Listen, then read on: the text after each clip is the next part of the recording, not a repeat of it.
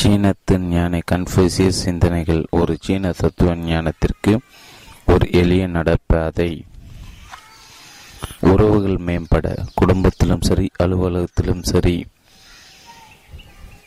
மனித உறவுகளில் விரிசல் ஏற்படாமல் இருக்கவும் ஏற்பட்ட விரிசல் மேலும் பெரிதாகாமல் இருக்க நானே பெரியவன் நானே சிறந்தவன் என்ற அகந்தையை விடுங்கள். அர்த்தமில்லாமலும் பின்விளைவில்லாமலும் அறியாமலும் பேசிக்கொண்டே இருப்பதை திடுங்கள். எந்த விஷயத்தையும் பிரச்சனையும் நாசுக்காக கையாளுங்கள். விட்டு கொடுங்கள். சில நேரங்கள் சில சங்கடங்கள் சிக்கித்து தான் ஆக வேண்டும் என்பதை உணருங்கள். எல்லோரிடத்திலும் எல்லா விஷயங்களையும் அவர்களுக்கு சம்பந்தம் உண்டோ இல்லையோ சொல்லிக் கொண்டிருக்காதீர்கள். உங்கள் கருத்துக்கள் உடம்புப்படியாய் இல்லாமல் கொஞ்சம் தளர்த்தி கொள்ளுங்கள். மற்றவர்களுக்குரிய மரியாதை காட்டவும் இனிய இதமான சொற்களை பயன்படுத்தவும் தவறாதீர்கள். புன்பொருள் காட்டும் சிறு சில அன்பு சொற்களை சொல்லவும் கூட நேரமில்லாத போல் நடந்து கொள்ளாதீர்கள். பிரச்சனைகள் ஏற்படும் போது அடுத்தவர் முதலில் இறங்கி வர வேண்டும் என்று காத்திருக்காமல் நீங்களே பேச்சை துவக்க முன் வாருங்கள். இந்த இனிய என்று பயன் தரும் நூலை பரிசாக வழங்குவதில் பெருமகிழ்வு கொள்ளும் தங்கள் அன்புள்ள சீனத்தின் ஞானி கன்ஃபூசியஸ் சிந்தனைகள். உட்பொதிவு முன்னுரை. சீன ஞானி கன்ஃபூசியஸ் அறிமுகம். இருள் என்று சொல்லிக் கொண்டிருப்பதை விட தன்னை புகழ்ந்து கொள்வதும் பிறரை கழுவதும். உலகில் மௌனம்தான் மிகப்பெரிய ஆயுதம். சரியானது எது என்பதை உணர்ந்த பின்பு அதை சி சினத்தை விட்டவன் என்னாலும் துயரடைவதில்லை. நேர்மையும் சத்தியமும் ஒவ்வொரு பண்புக்கும். எங்கு போனாலும் உனது முழு இதயத்தோடு போ. எல்லா ஒழுக்க நெறிகளுக்கும் பணிவுதான் உறுதியான. நற்குணம் உள்ள இடத்தில் வணக்கமும். உங்கள் பலத்தில் பெருமை கொள்ளாதீர்கள். உனக்கு தெரிந்ததை தெரியும் என்று ஒப்புக்கொண்டு நேர்மையும் மற்றவர்கள் மதிப்பது முக்தி. சான்றோருடைய குறிக்கோள் உண்மையை பேசுவது. உயர்ந்த மனிதன் வீணான சச்சரவுகளில் ஈடுபட மாட்டான். அவர்களுக்கு ஏற்றவாறு கல்வி நாடு முழுவதும் பரவ. தன்னடக்கமே வலிமை. அமைதியே ஆற்றல். அளவுக்கு மிஞ்சி புகழ் வீச்சுக்கு விதையாக. வாழ்க்கை பற்றி நீரை தெரிந்து கொள்ளாமல் இருக்கும்போது இளமையில் கல்வியை புறக்கணித்தவன் இறந்த காலத்தை உன்னிடம் உள்ள குறைகளை கண்டு நீ மௌனமாக இருக்கும்போது உனது குற்றம் பற்றிய சிந்தனை. அமைதியோடு வாழ்வது உன் கையில். தாயை கண் கலங்க விடாதே. கோபத்தை அடக்கு. நீ ஒழுக்கமுள்ளவனாக இருந்தால் நாம் சோம்பேறியாய் உட்கார்ந்திருக்கும் போது இன்பத்தில் பேரின்பம். நீ மற்றவருக்கு செய்யும் நன்மை. கோபம் காமம் ஆசையும் உண்டால் வேதனையா. கெட்ட காரியம் செய்ய மட்டும் அச்சப்படும். வஞ்சனை இல்லாதது. சத்திய வழி நடந்தால் ஒரு மனிதன் மிக அதிக செல்வம் பெற்றும். லாபத்திலேயே குறிக்கோள். சிந்திக்காமல் படிப்பது மனதில் குழப்பத்தை தொற்றுவிக்கும். உங்களிடம் உள்ள குற்றங்களை கலைந்திட உனக்கு தெரிந்தது தெரியும் என்று ஒப்புக்கொள். இதயத்தில் நேர்மை. குணத்தில் அழகு. வாக்கில். நாம் பறவைகளோடும் மிருகங்களோடும் உறவு கொள்ள. வாழ்க்கை பற்றி உனக்கு ஒன்றும் தெரியாத போது ஒருவன் கூறும் வார்த்தைகளை கேட்டு தன் வீட்டில் தன் குடும்பத்துடன் அங்கத்தினர்களுடன் உண்மையை விரும்புகிறவன் அதை அறிந்தவனை விட கடமை மனிதன முழுமையும் கடைபிடிக்க வேண்டிய முன்னுரை. இணைய வாசக நண்பர்களை வணங்கி மடுக்கிறேன். மீண்டும் ஒரு நல்ல நூல் வழியை உங்களை சந்திப்பதில் மகிழ்ச்சி கொள்கிறேன். வாழ வழிகாட்டும் அற்புதமான நூறு நூல்களை என் வாழ்நாளில் படைக்க வேண்டும் என்பதே என் கனவு லட்சியம். உங்கள் இணைய ஆதரவோடும் தமிழ் பதிப்பங்களின் அரவணைப்பான அறுபத்திற்கும் மேற்பட்ட இணைய நூல்களை படைத்துவிட்டேன். ஒரு நூல் என்பது மிக்க பயன்மிக்கதாய் இருக்க வேண்டும். வாழ்விற்கு படிப்பினை ஊட்டுவதாய் இருக்க வேண்டும். கவி மன்னன் பாரதி இரவாத புது நூல்கள் படைக்க இட்ட கட்டளை எனக்கு வேதம். அந்த வகையில் சீனத்தின் ஞானி கன்ஃபூசியஸ் சிந்தனைகள் குறித்து இப்போது இந்நூலில் உங்களுக்கு வழங்கியுள்ளேன். உலகிற்கு நாகரிகம் வழங்கிய நாடுகளில் முதன்மையான மூன்று நாடுகள் கிரேக்கம், சீனம், இந்தியா. நாகரிகம் மட்டுமின்றி உலகுக்கு கிமு காலத்திலேயே தத்துவம் வழங்கிய நாடுகளும் இவையே. கிரேக்கத்து சாக்ரட்டிஸ், அரிஸ்டாட்டில், பிளேட்டோ. இந்தியாவில் மகாவீரர், புத்தர். சீனத்தில் ஞான ஞானி கன்ஃபூசியஸ். கன்ஃபூசியஸ் அரசியல் வித்தகர், ஞானி, அறிவாளி, மதவாதி மற்றும் சிறந்த சிந்தனையாளர். பல அற்புத கருத்துக்களை மக்களுக்கு தந்தவர். அவரது சில பொன்மொழிகளை சில பேச்சாளர்கள் கூற கேட்டு இருக்கலாம். படிப்பது மட்டும் முக்கியமல்ல, படித்து சிந்திப்பது மிக முக்கியம். அப்படி ஒரு சிந்தனை தோன்றலை இந்நூல். கிரேட் மென் திங்க் அலைக் என்பார்கள். அவ்வகையில் எல்லோரின் சிந்தனையும் மக்கள் நலம் குறித்ததவே. ஏழ்மை, கொஞ்சம் புதுமை, சிறு சிறு வாக்கியம், இனிமையான கருத்து என்று முதலிடம் பெறும் இந்த சிந்தனை களஞ்சியத்தை ஒரு சுய முன்னேற்ற நூல் எனலாம். உங்களுக்கும் நூலாக்கி தரும் நர்மதா பதிப்பகத்திற்கே நன்றி. என்றும் இனி அன்பில் கமலகாந்தசாமி. எட்டு காந்தி முதலியோர் நகர், Thiruthuraipoondi six one four seven one three.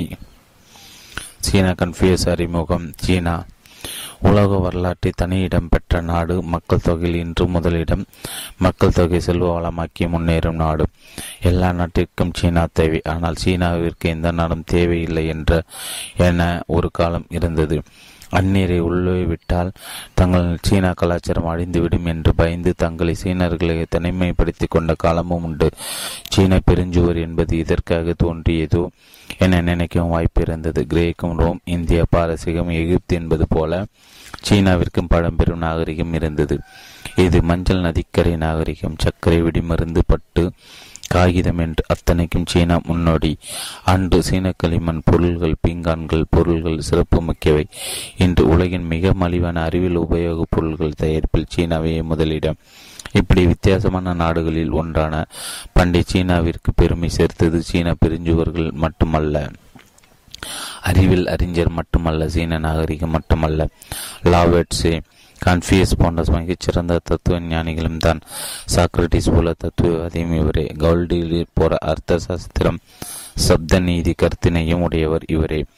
அதோடு ஆன்மீகம், கல்வி, கடவுள், சட்டம், நீதி, நேர்மை, ஒழுக்கம் என சகலமும் அறிந்த ஒரு மிகப்பெரிய ஞானி, அறிவாளி, மேதை, கல்வியாளர், போதகர் தான் கன்ஃபியூசியஸ். அவரின் அற்புத போதனை தத்துவத்தை கோடிட்டு காட்டும் இந்நூலில் அந்த கன்ஃபியூஸ் யார் என்ற அறிமுகத்தையும் சிறிது காண்போம். மிகப்பெரிய ஞானியர் பழமை அறிஞர்கள் பற்றிய முழுமையான ஒரு தெளிவான மிகச்சரியான வாழ்க்கை வரலாறு கிடைப்பதில் அது காலத்தின் காரணம். அப்படி கிடைக்கும் சில தகவல்களும் கொஞ்சம் மிகைப்படுத்தப்பட்டே இருக்கும்.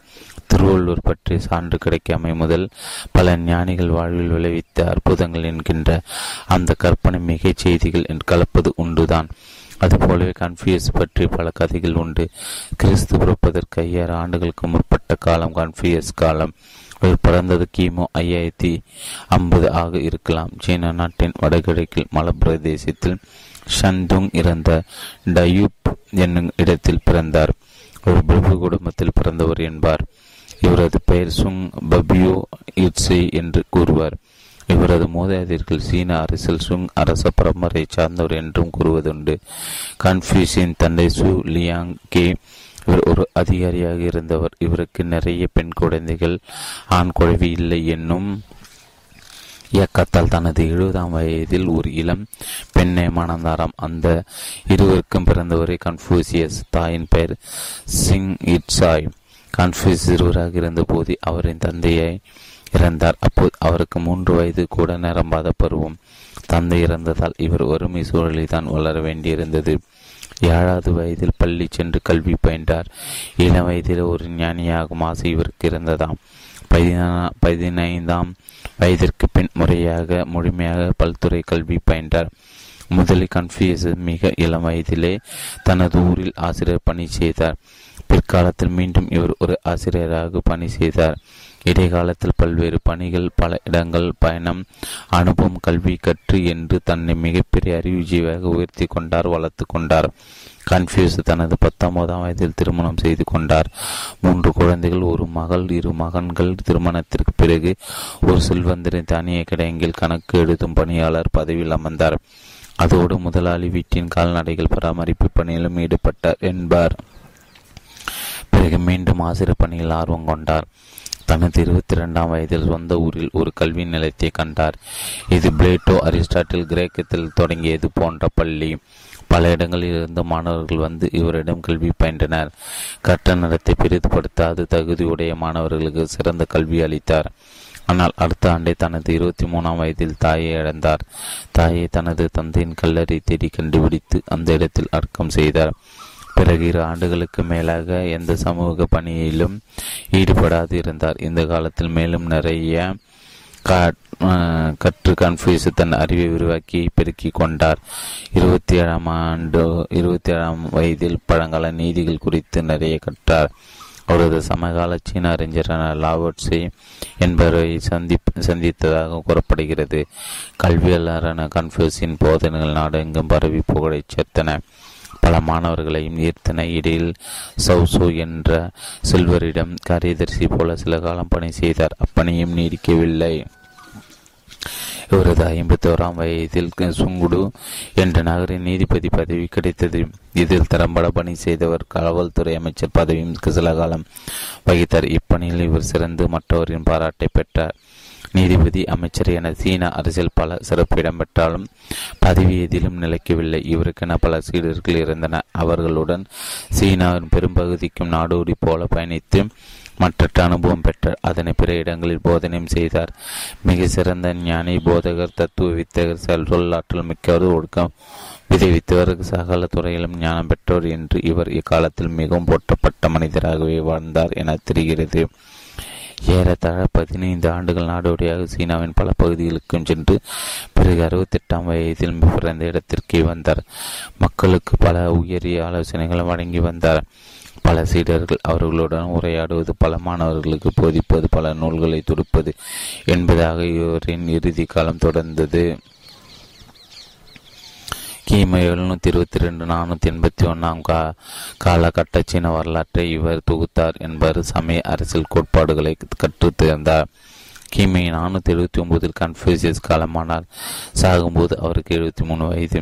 தன்னை அரசு முழுமையாக புரிந்து கொள்ளவில்லை என்ற வருத்தம் அவருக்கு இருந்தது. அவரின் சீடர்கள் இறுதி வரை அவர் மீது அளவற்ற நம்பிக்கையும் பாசமும் பக்தியும் கொண்டு வாழ்ந்தனர். ஏறத்தாழ மூன்று வருடம் காலம் அவரது சீடர்கள் கன்ஃபூசியஸ் கல்லறைக்கு அருகில் வாழ்ந்து கண்ணீர் விட்டனர். இட்ஸே சுகுங் என்னும் சீடன் ஏறத்தாழ ஆறு ஆண்டுகள் அவரின் கல்லறைக்கு அருகிலே வாழ்ந்தானாம். அவருக்காக ஆலயம் கட்டப்பட்டது, கோயிலில் காணிக்கை செலுத்தப்பட்டது, பல விளையாட்டுப் போட்டிகள், உள்வித்திகள் நடத்தப்பட்டன. அவரின் தத்துவம் பற்றி விவாதம் நடந்தது. வாழ்க்கை குறித்த அவரது கருத்தில் மிக உயரவை, நேர்மையான. இன்று புத்த மதம் பரவிய நிலையிலும் கன்ஃபூசியம் வளர்ந்த நிலையிலும் கன்ஃபூசியம் என்பது சீனாவில் இருக்கவே செய்கிறது. இவர் சீன ஞானி என்பது மட்டுமல்ல, சாக்ரட்டிஸ், பிளேட்டோ, அரிஸ்டாட்டில் போல உலகமுழுக்கும் ஏற்புடைய ஒரு ஞானி. அவரின் போதனைகள் வழி நாம் அவரை மேலும் காண்போம். ஒன்று, இருள் இருள் என்று சொல்லிக் கொண்டு இருப்பதை விட ஒரு சிறிய மெழுகுவத்தை ஏற்றிட முயற்சி செய்யும். சிலர் எதுக்கெடுத்தாலும் சலித்துக் கொள்வார்கள். சே என்பது அவர் முகத்திலும் உதற்றிலும் ஒழிக்கும். என்ன வாழ்க்கை இது, என் வா என வாழ்க்கை மீது சலிப்பு. சே என்ன உலகம் இது, என் உலகத்தின் மீது வெறுப்பு. உறவெல்லாம் மோசம் என கசப்பு.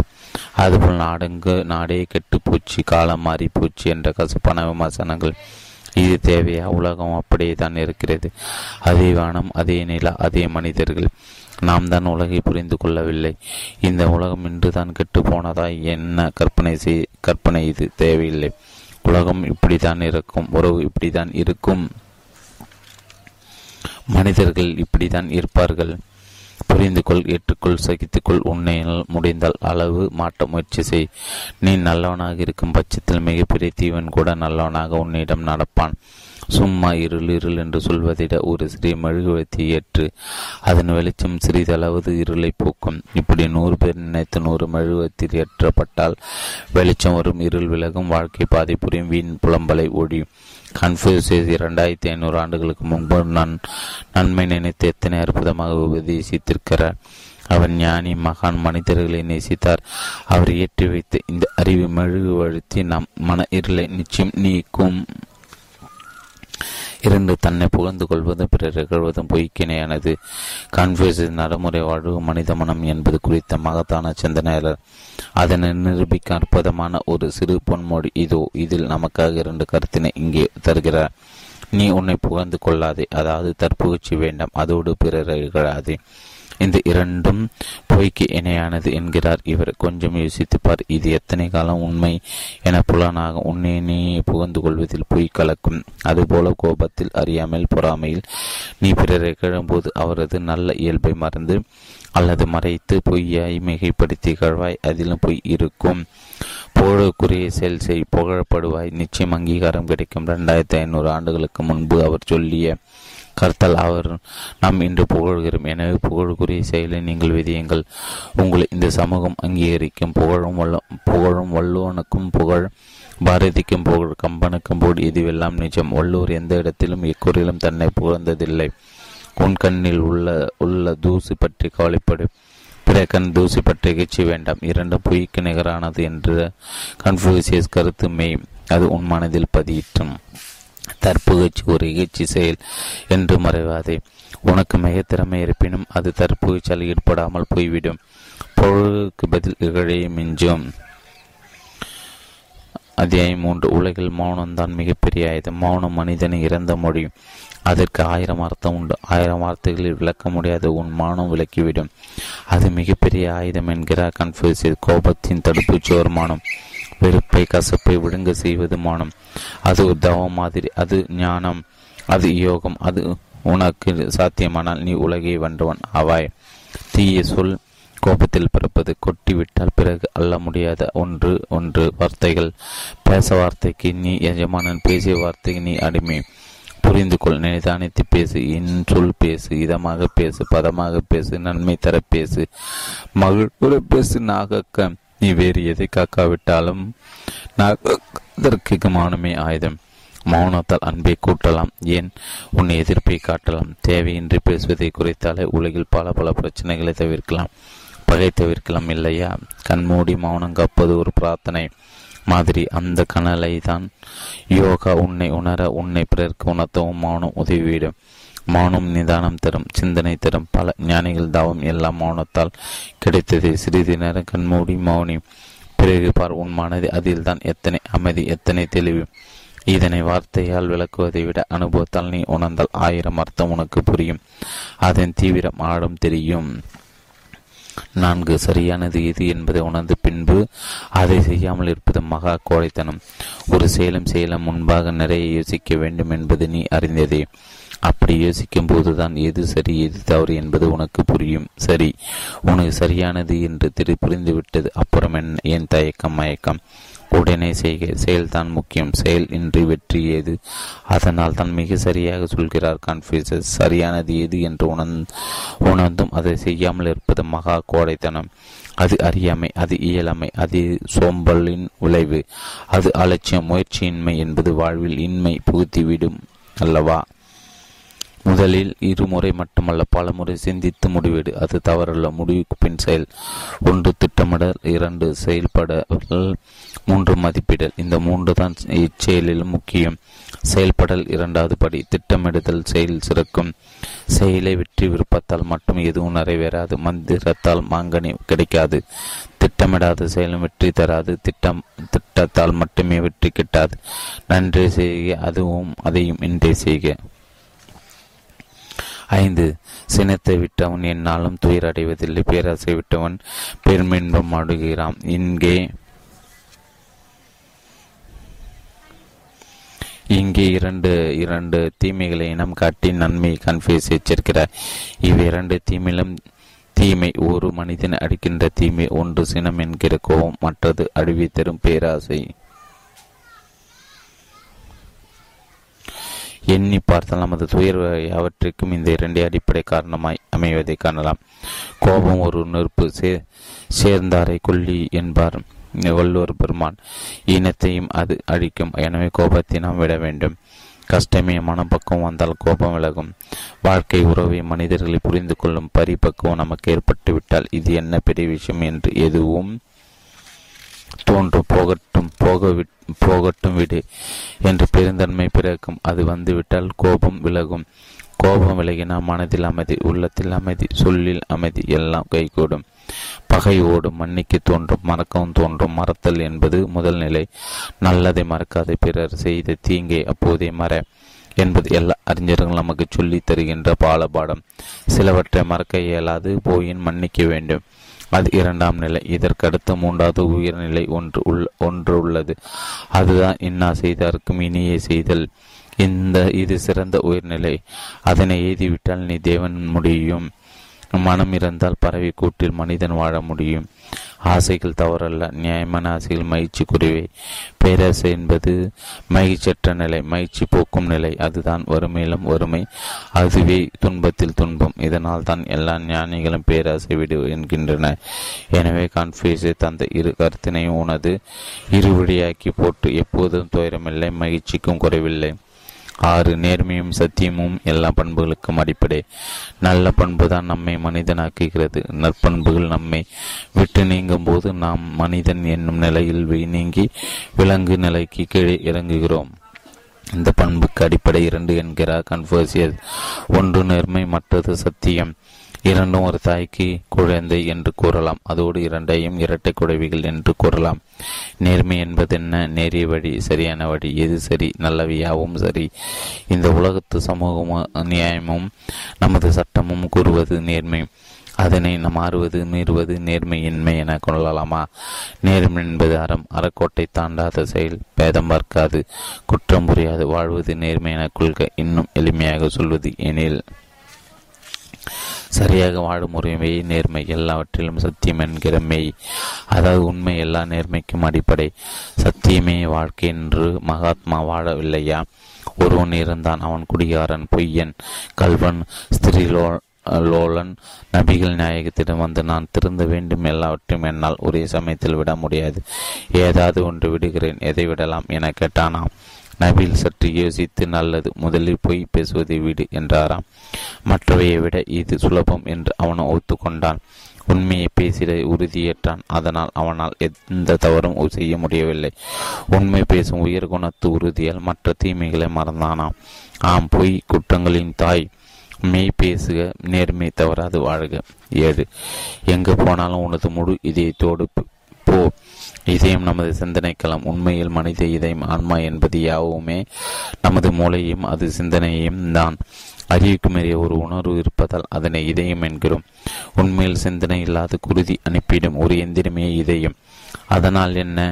அறிவு தாண்டிய ஒரு அற்புத உணர்வு மனம், இதயம், இரக்க மனம், மனசாட்சி எல்லாமே இப்படித்தான். உன் நெஞ்சை தொட்டு சொல்லு என்கிறோம். நினைப்பது நமது சிந்தனை. இங்கே கன்ஃபியூஸ் சொல்வது என்ன? நீ எங்கு போனாலும் உனது முது முழு இதயத்தோடு போ. அதாவது குழப்பம் வேண்டாம், சபல வேண்டாம், சாலானம் வேண்டாம், அரைகுறை நம்பிக்கை வேண்டாம் என்பதே நீ நீ இதனை கொள்ளலாம். பாசமா? அது இதயம் முழுவதும் நிறையிட்டும். அன்பா? அது இதயம் முழுவதும் நிகழட்டும். நட்பா உறவா? இதயத்தில் பதியிட்டும். திறந்த மனதோடு இரு, தெளிவான சிந்தனையுடன் செல், எதிலும் அச்ச வேண்டாம், மனம் அலைப்பாய வேண்டாம். உறுதியின் உன் உள்ளத்தில் நிறையிட்டும். குழப்பம் நீங்கட்டும். யாரையும் நம்பாமல் வாழ முடியாது. நம்பி கட்டவர்களை விட நம்பாது கட்டவர்களே உலகில் அதிகம் என்பதை நம்பு. மனிதர்களின் நேசி, அன்பு செலுத்து, நம் நம்பு உறவை, சுற்றத்தை, மனைவி, மக்களை நம்பு. உன் இதயம் திறந்திருக்கட்டும். அது உணர்வால் நிறைந்திருக்கட்டும். அன்பால் நிரம்பி வழியிட்டும். அதில் அருள் சுரக்கட்டும், இரக்கம் பிறக்கட்டும். பாசமும் நேசமும் நிறைந்த இதயத்தோடு உலக பெயர் எல்லாம் உனக்கு நல்லதாகவே இருக்கும். எட்டு. எல்லா ஒழுக்க நெறிகளுக்கு பணிவுதான் உறுதியான அடித்தளமாக இருப்பது. பணிவு என்பது அடக்கம், தன்னடக்கம் தான் என்னும் அகந்த இல்லாத குணம். தன்னை மனதளவில் உயர்வாக நினைப்பது நல்லதான். அப்படி உயர்வானாக ஆக்கிக் கொள்வதும் அவசியமே. ஆனால் எல்லாமே எனக்கு தெரியும் என்பது அகந்தை, நானே பெரியவன் என்பது கர்வம், எல்லோரிலும் மேம்பட்டவன் என்பது தலைக்கணம். இவை யாவுமே அடக்கமின்மையால் அடங்கிவிடும்.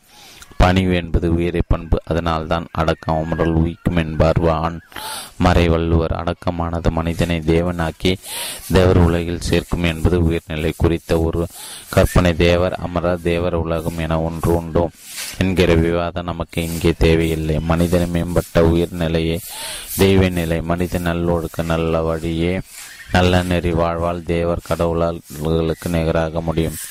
குறிப்பாக பணி பணி அந்நிலையை அடையலாம். இந்த பணிவு இன்மை என்னும் கர்வம், செருக்கு, அடங்காமை, தலைக்கணம் என்பது இந்நிலையில் வளரும். முதல்நிலை அறியாமை என்னும் உணரா நிலை. பணத்தால் செல்வத்தால் வருவது அகம்பாவம். நடைமுறை வாழ்வில் பணம் சம்பாதிப்பதால் சாதிப்பதால் காசால் எதையும் சாதிக்கலாம். காசை தூக்கி எறிந்தால் பலர் நம் கையில் என சொல்வார்கள். கர்வப்பட வாய்ப்பு அதிகம். அதனால் தான் எல்லோருக்கும் பணிவு நல்லது. அதிலும் செல்வருக்கு அது மேலும் ஒரு செல்வம் என்பார் வள்ளுவர். அதுபோல எல்லா ஒழுக்க நெறிகளுக்கும் அடித்தளம், அதுவும் உறுதியான அடித்தளம் அணிவே என்கிறார் கன்ஃபூசியஸ். மிக உயர்வான அற்புத சிந்தனை இது. நான் என்பதே கூடாது. தனி ஒரு மனிதனால் எதுவும் சாதிக்க முடியாது. பிற துணை அவசியம். கணவன் மனைவியால், அன்பால், ஆதரவால் உறவு பிறக்கிறது. குடும்பம், சுற்றம், சமூகம் எனவாகும் மனிதனுக்கு எதற்காக அதை வேண்டாம். யாரும் யாரை விட உயர்ந்தோர் இல்லை.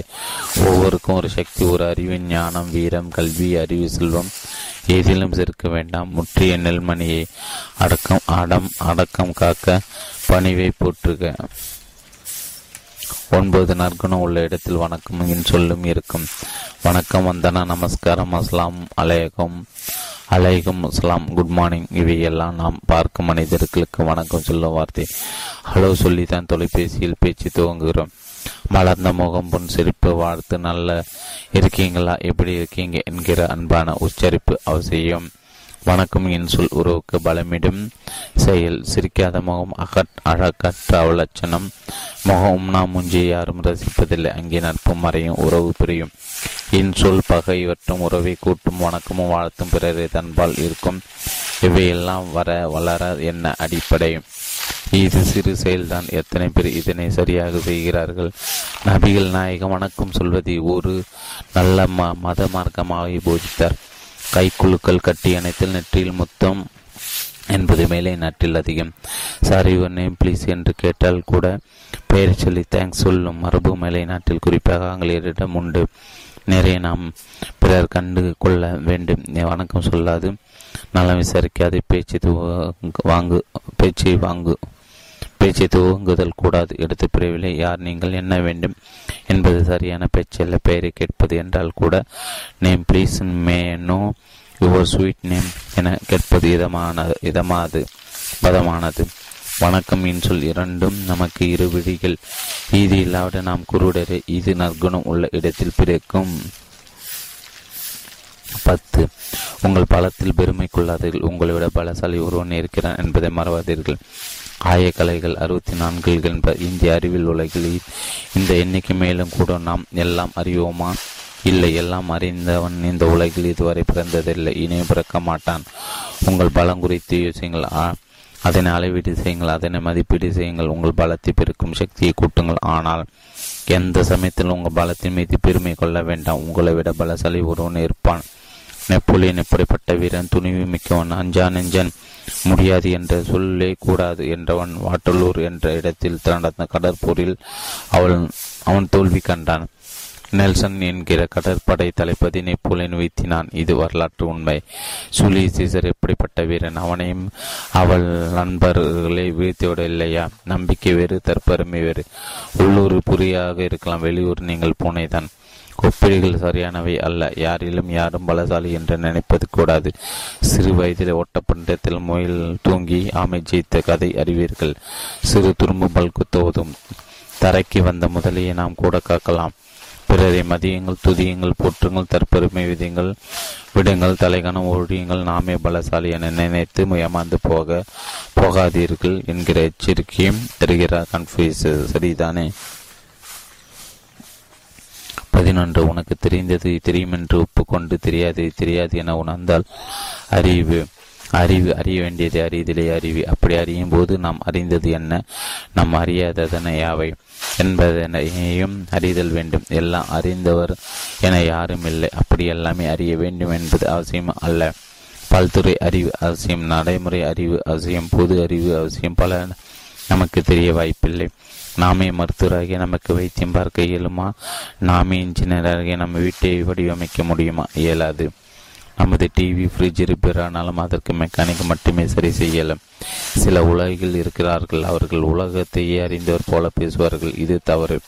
சிலர் இருக்கிறார்கள், சிலவற்றில் துணி புள்ளாயிரு சில அறிந்து கரை கடன் கண்டவர் போல பேசுவார். இது அவரை வெக்காட்டுத்தனம், அடிமுட்டாளத்தனமும் கூட. தெரிந்தது தெரியும் என்பது பெருமை, தெரியாது தெரியும் என்பது ஏமாற்றுத்தனம். தெரியாது தெரியாது என கூறுவதில் தவறு ஏதும் இல்லை, அது பெருந்தன்மை. எல்லாருக்கும் எல்லாம் தெரிய வேண்டியது இல்லை. அதோடு தெரியாமல் இருப்பது ஒன்றும் கேவலமோ அவமானமோ வைக்கப்படக்கூடியதோ அல்ல என்பதை உணருங்கள். பல விஷயம் அறைகுறையாக கற்பதை விட ஒன்றில் முழுமையாக கற்பது சிறந்தது என்பதை மறவாதீர்கள். நிறைய கற்பது நிறைந்த அறிவு என பலர் தவறாக நினைத்து ஒரு நாள் டிவி மெக்கானிக்கை, மறுநாள் செல், ஏசி என எதிலும் புலமை பெறாத பலர் இருப்பதை நடைமுறையில் காணலாம். அது அவசியமில்லை. உனது தொழில் நீ முதல்வனாய் இரு. பனிரெண்டு. நேர்மையும் மற்றவர்களை மதிப்பதும் மற்றவர்களை மதிப்பதுமே முக்தி நெறியின் ரகசியமாக. நேர்மை மற்றவர்களை மதிப்பது என்கிற இரு அற்புத இயல்புகள் பற்றி இங்கு கான்ஃபியூஸ் பேசுகிறார். நேர்மை இதில் எல்லாமே அடங்கி விடுகிறது. எல்லா ஒடுக்குநர்களையும் இந்த ஒற்றை சொல்லில் ஐக்கியமாகிவிடுகிறது. பேச்சில் நேர்மை, செயலில் நேர்மை இரண்டு முக்கியம். முதலில் சிலர் உதட்டில் தேன் தடவி நேர்மை காட்டி செயல் விஷயம் கலப்பார்கள். அது நேர்மை அல்ல, வாய்ச்சொல் வீரர்கள் என வருந்துதல் வேண்டாம். நேர்மை என்றால் செல்கிற பாதை நேரிய பாதையாக இருக்கட்டும், எதற்கும் குறுக்கு வழி வேண்டாம், பிற பொருள்களுக்கு ஆசைப்படாது நேர்மை. உழைக்காது ஊதியம் கேட்பது சரியா? நடிப்பும் பொய்யும் நம்மை நேர்மையாக காட்டலாம், நம் மனசாட்சி உறுத்தும். இந்த நேர்மை இருந்தாலே எல்லா பண்பு நலமும் தானே வந்துவிடும். இருப்பினும் இங்கே மற்றவர்களை மதிப்பது முக்கியம் என வலியுறுத்துகிறார். இந்த இரண்டு முக்தி நேரின் ரகசியம் என்கிறார். முக்தி, மோட்சம், வீடு பேர் என்பன குழப்பமான விளக்கம், எல்லோரும் ஏற்க முடியாத விஷயம். எனவே அதனை விட்டு விடுவோம். நேர்மை முக்கியம், மற்றவர்களை மதித்தல் முக்கியம். இரு இதுவே வாழ்வில் நெறி என்பதாக கொள்வோம். முக்தி என்பதை மகிழ்ச்சி என கொள்வோம். மற்றவர்களை மதித்தல் மூலம் நன்மை கிட்டும், சந்தோஷம் கிட்டும், இன்பம், அமைதி, அன்பு எல்லாமே இதில் அடங்கும். ஏன் அருள் கூட பிறரை மதிப்பதால் ஏற்படும் என கொள்க. பதினொன்று, சான்றோருடைய குறிக்கோள் உண்மையை பேசுவது, உண்மையாகவே நடப்பதுதான். உண்மை ஒரு அறம், தர்மம், அது நீதி, அது நேர்மை. அதுவே நல்லொழுக்கம். வாய்மையை விட சிறந்த அறம் வேறு எதுவும் இல்லை என்பார் வள்ளுவர். பல இடங்களில் அப்படியே திருக்குறள் நீதியை போதித்து பிரதிபலிப்பவர்கள் கன்ஃபியூசஸ். சான்றோரின் குறிக்கோள் உண்மை பேசல், அதோடு உண்மையாக நடப்பது என்கிறார். இங்கே இதற்கு நம் வார்த்தையால் விளக்கம் சொல்வதை விட ஒரு அற்புதமான மனிதனை உதாரணம் காட்டுவதே பொருத்தமாகும். அந்த அற்புத மனிதர் யார்? சத்தியமும் என்றால் காந்தி, சத்திய சோதனை என்றால் அன்று காந்திஜி வாழ்க்கை. மெய்யே பேசின மெய்யாகவே வாழ்ந்தார், அதனால் சான்றோர் என ஆனார். மெய் பேசுதல் ஆரம்பத்தில் கடினம், ஆனால் உண்மை மட்டுமே பேசுவது என்ற உறுதியை உள்ளத்தில் விதைத்துவிட்டால் பிறகு செயலில் சுலபமாகிவிடும். உண்மை எனும் போது வள்ளுவரின் சில விளக்கத்தை இங்கே நாம் அறிந்தே ஆக வேண்டும். நடந்ததை நடந்தபடி கூறுவது மட்டுமே உண்மை அல்ல.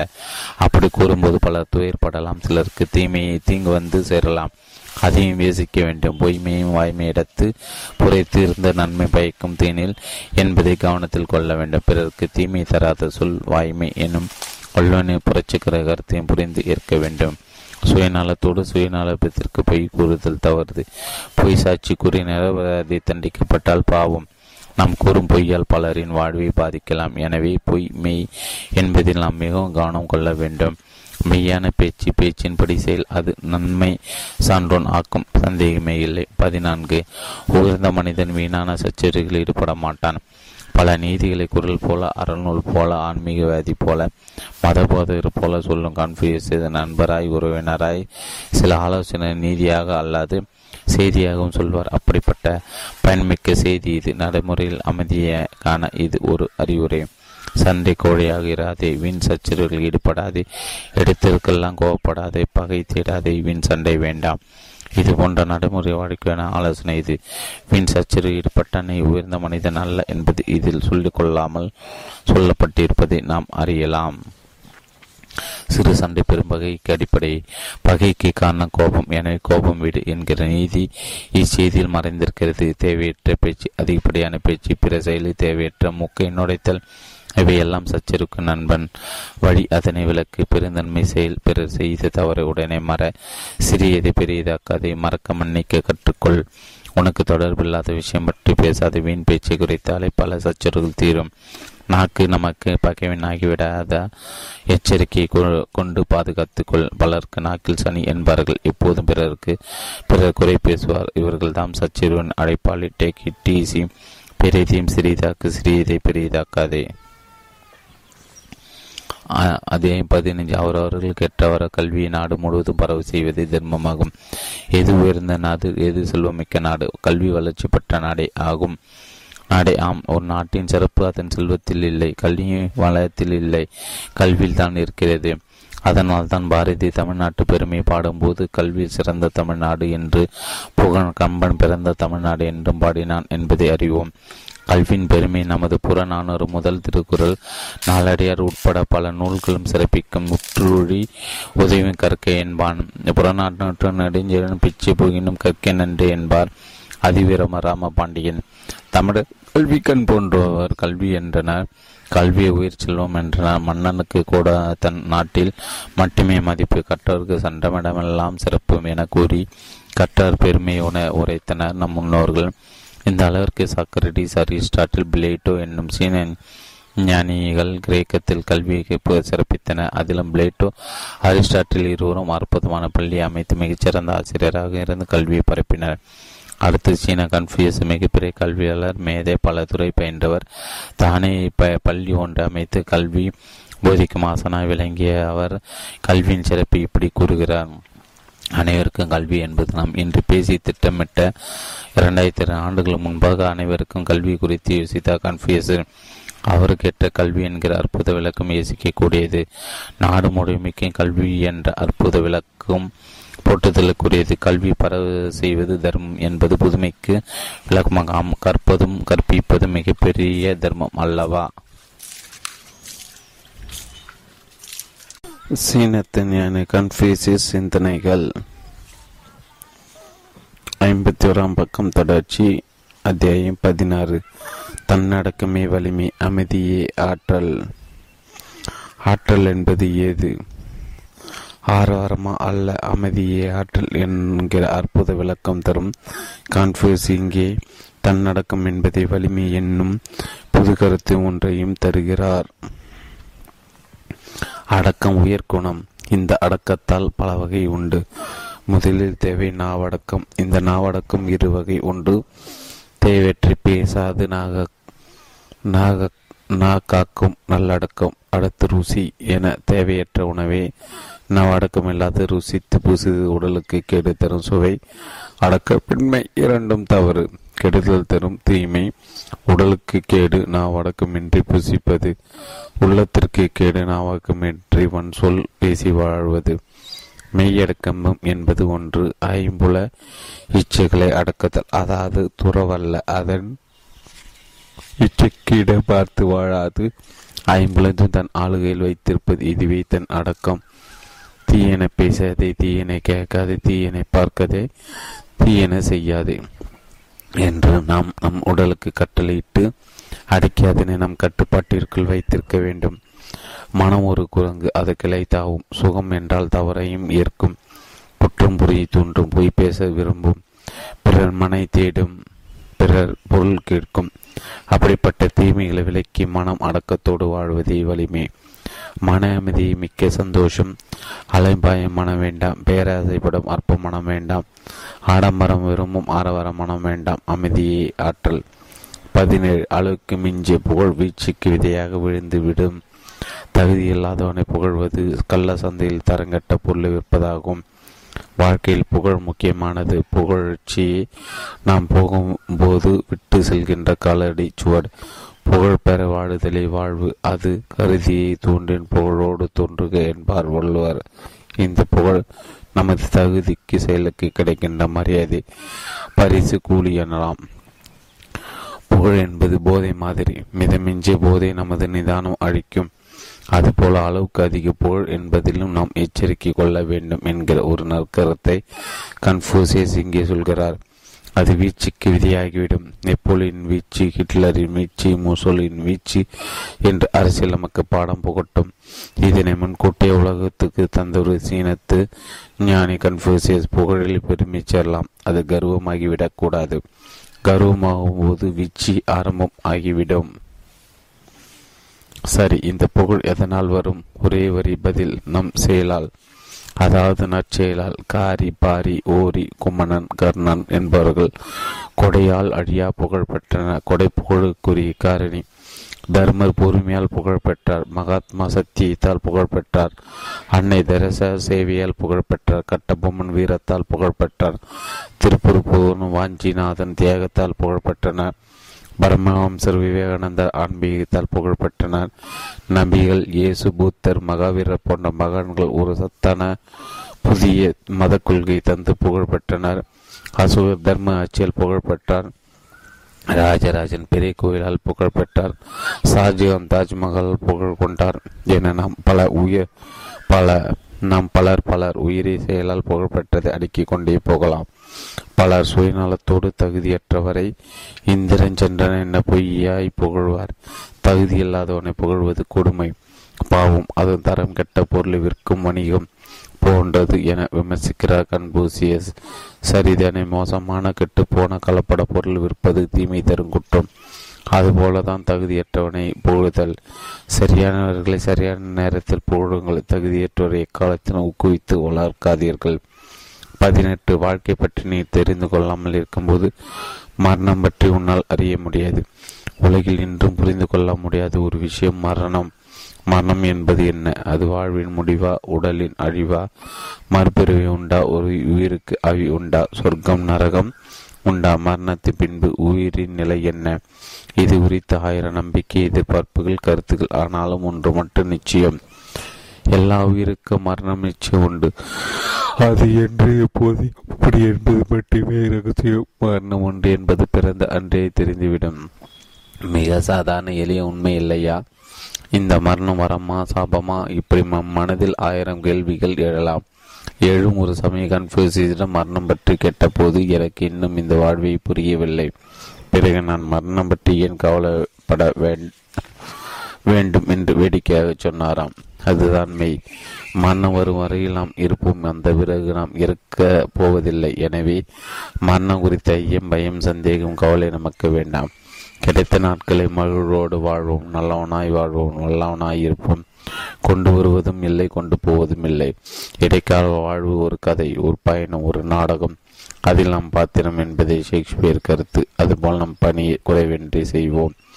மரண குறித்த அதீத கற்பனை, சிந்தனை, குழப்பம் எதுவும் நமக்கு வேண்டாம்.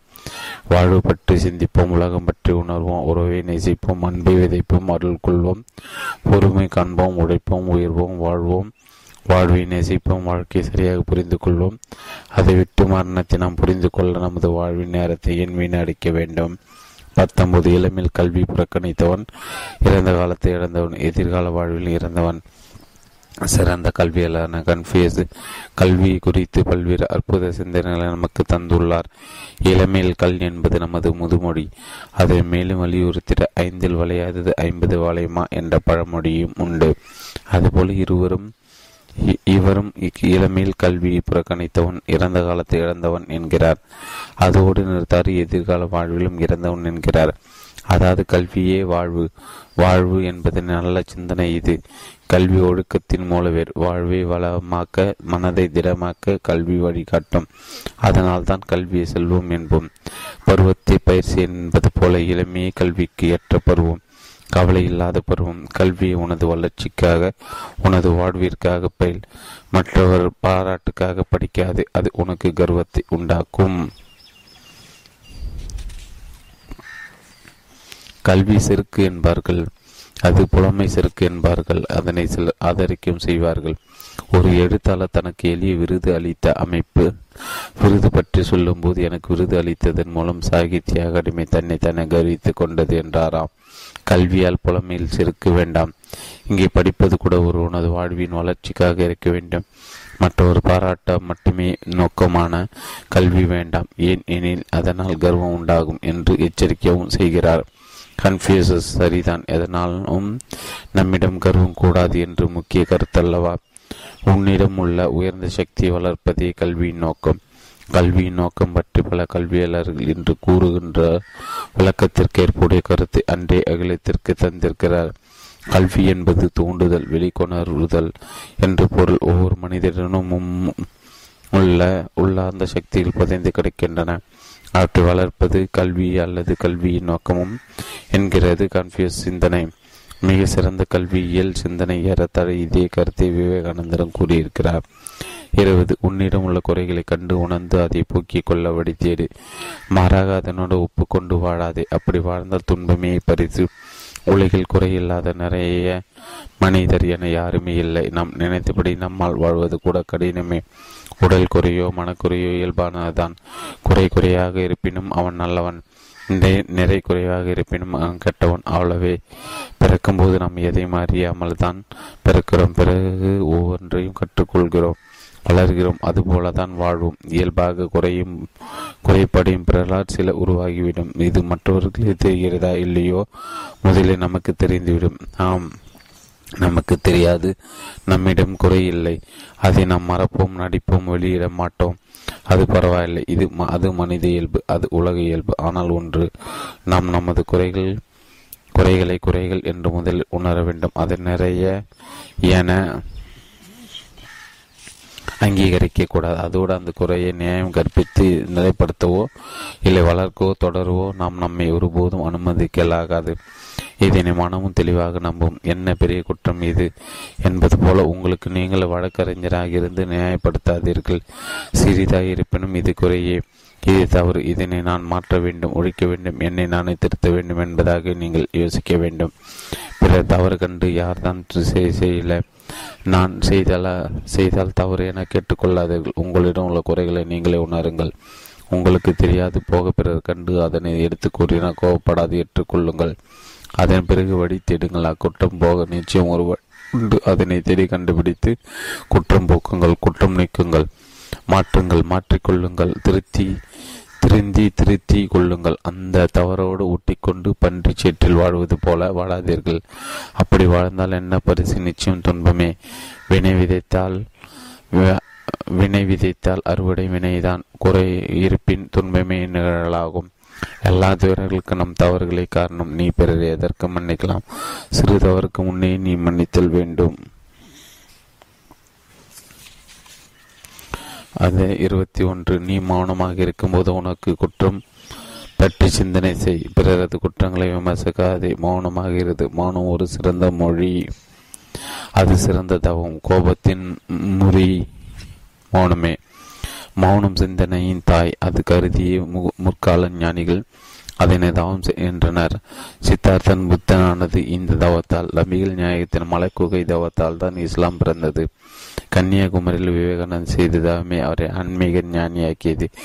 இங்கே மௌனம் குறித்து இதுவரை யாருமே சொல்லிடாத ஒரு அற்புத சிந்தனை முத்தை தருகிறார் கன்ஃபூஷியஸ். மௌனம் சிந்தனை தரும். நீ மௌனமாக இருக்கும்போது யோசி, சிந்தனை செய். இது பற்றி முதலில் உனது குற்றம் பற்றி உன் மௌனத்தில் சிந்தனை செய். சிந்தனை செய் மனமே, செய்தால் தீவினை அகன்றிடுமே என்ற பழைய தமிழ் திரைப்பாடல் உண்டு. சிந்தனைக்கு இரவு ஏற்ற நேரம். இரவு உணவு முடித்து உறங்கும் முன்பாக சற்று யோசி. அது உன் படுக்கையில் இருக்கலாம், உன் வாசிப்பறையில் இருக்கலாம், மொட்டை மாடியில் இருக்கலாம், ஆற்றோறும் கடற்கரை, சோலை, தோட்டம், மரத்த மரத்தடி என முதலில் உன் மனதிற்கு பிடித்த ஒரு இடம் தேடி இருபத்தி நாலு மணி நேரம் ஒரு நாளில் உனக்காக பத்து நிமிடம் மௌனம் சிந்தனை செய்யக்கூடாதா? நேரமில்லை என கூறாதே. மனம் இருப்பின் நேரம் கிடைக்கும். உறக்கத்திலிருந்து விழிக்கும் அதிகாலை நேரம் கூட இந்த மௌன சிந்தனைக்கு ஏற்ற நேரமே. உன் குற்றம் பற்றி உன் மௌனம் யோசிக்கட்டும் என்கிறார் கன்ஃபூஷியஸ். அடுத்து மேலும் ஒரு நற்கருத்தை விதிக்கிறார்.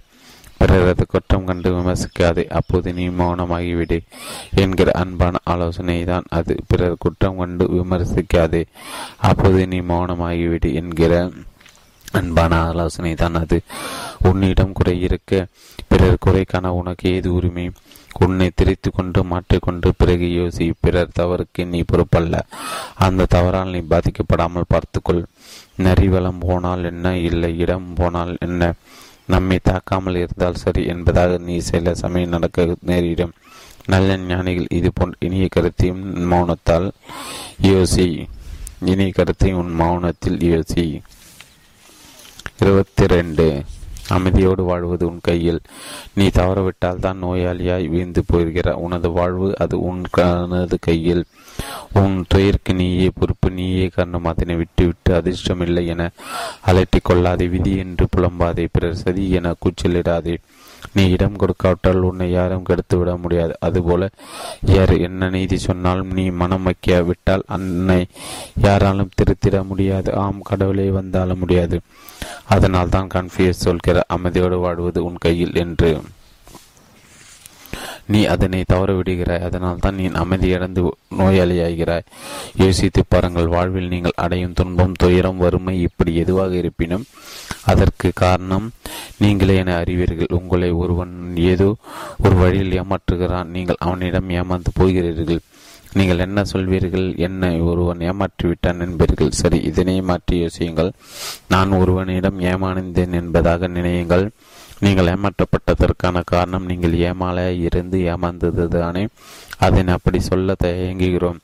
ஒரு கண்ணாடி கோவிலை கீழே விழுகிறது, உடைகிறது. உடனே நீங்கள் சொல்லும் விமர்சனம், கிளாஸ் உடைந்து விட்டது, இது சரியா, கிளாஸை உடைத்தது நீங்கள் அல்லவா. இப்படி பார்த்தால் எதற்குமே நாம் அறியாமை, பேதமே, முட்டாள்தனம், அவசரம், புரியாத சொல், இப்படி ஏதோ ஒன்றுதான் காரணமாகும். நாம் உறுதியாக நின்றால் கீழே விழ மாட்டோம். எனவே நீ உன்னை மாற்றிக்கொள், சரி செய்துகொள், எல்லாம் சரியாகும், சரியா. இருபத்தி மூன்று தாயை கண் கலங்க விடாதே. அவளது கண்ணீர் துளிகள் ஆண்டவனால் எண்ணப்படுகின்றன. ஒரு குழந்தை முதல் ஆசான் தாய் பத்து மாதம் சுமப்புகள் உதிரத்தை பாலாக்கி உணர்வை தாளாட்டாக்கி பெற்று பெயரிட்டு தன் பசி மறந்து தன் உறக்கம் தொடர்ந்து வளர்பவள் தாய். எல்லா உறவிலும் மேம்பட்டது தாய் உறவை, தாய்மொழி, தாய்நாடு என்பது. இதனாலே அன்னை, பிதா, முன்னறி, தெய்வம், தாய் சிறந்த கோயிலிலும் தாய் சொல்லை தட்டாது என்பதெல்லாம் நீங்கள் அறிதே அறிந்தது. சொர்க்கம் தாயின் மடியில் என்பார்.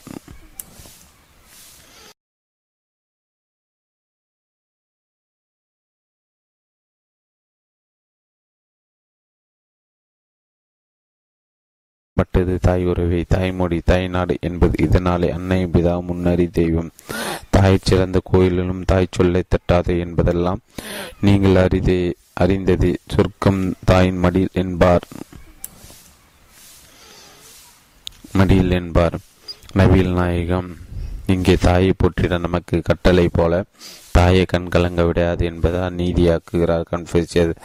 அதாவது, எச்சமயத்தன் தாய் மனம் நோக உன் செயலால் அவளை கண்ணீர் சிந்திட வாழ்ந்திடாத வாழாது என்கிறார். அதோடு உன்னால் அவள் சிந்தும் ஒவ்வொரு கண்ணீர் துளியும் கடவுளை எண்ணிக்கொண்டே இருக்கிறார்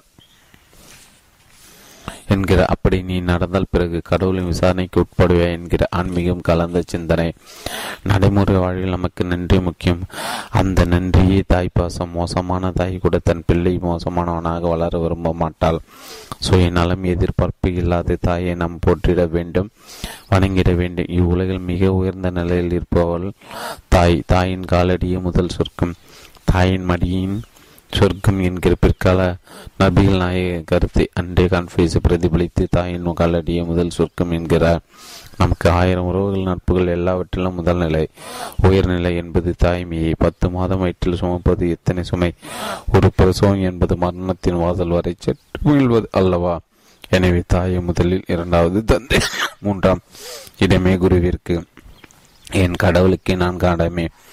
ஆ, மாதா, பிதா, குரு, தெய்வம் என்பது முன்னோர் வரிசைப்பாடு.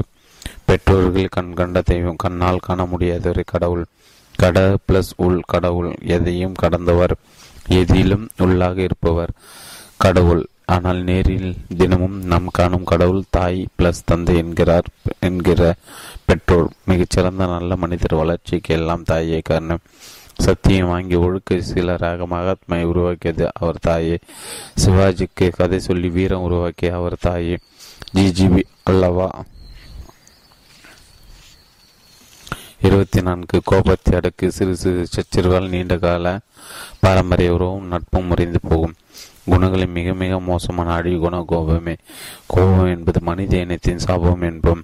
இந்த கோபத்தால் உறவு பெறுகிறது, நட்பு சிதறுகிறது, குற்றம் அழிகிறது, ஏன் உடல் நலம் கெடுகிறது, அது மட்டுமா மனநலமும் கெடுகிறது. கோபம் நம்மை அடிக்கும் தீ. கோபம் சேர்ந்தவரை கொள்ளும். கோபம் இனம் அடிக்கும் நச்சு கருவி. கோபப்படாமல் இருக்க முடியுமா?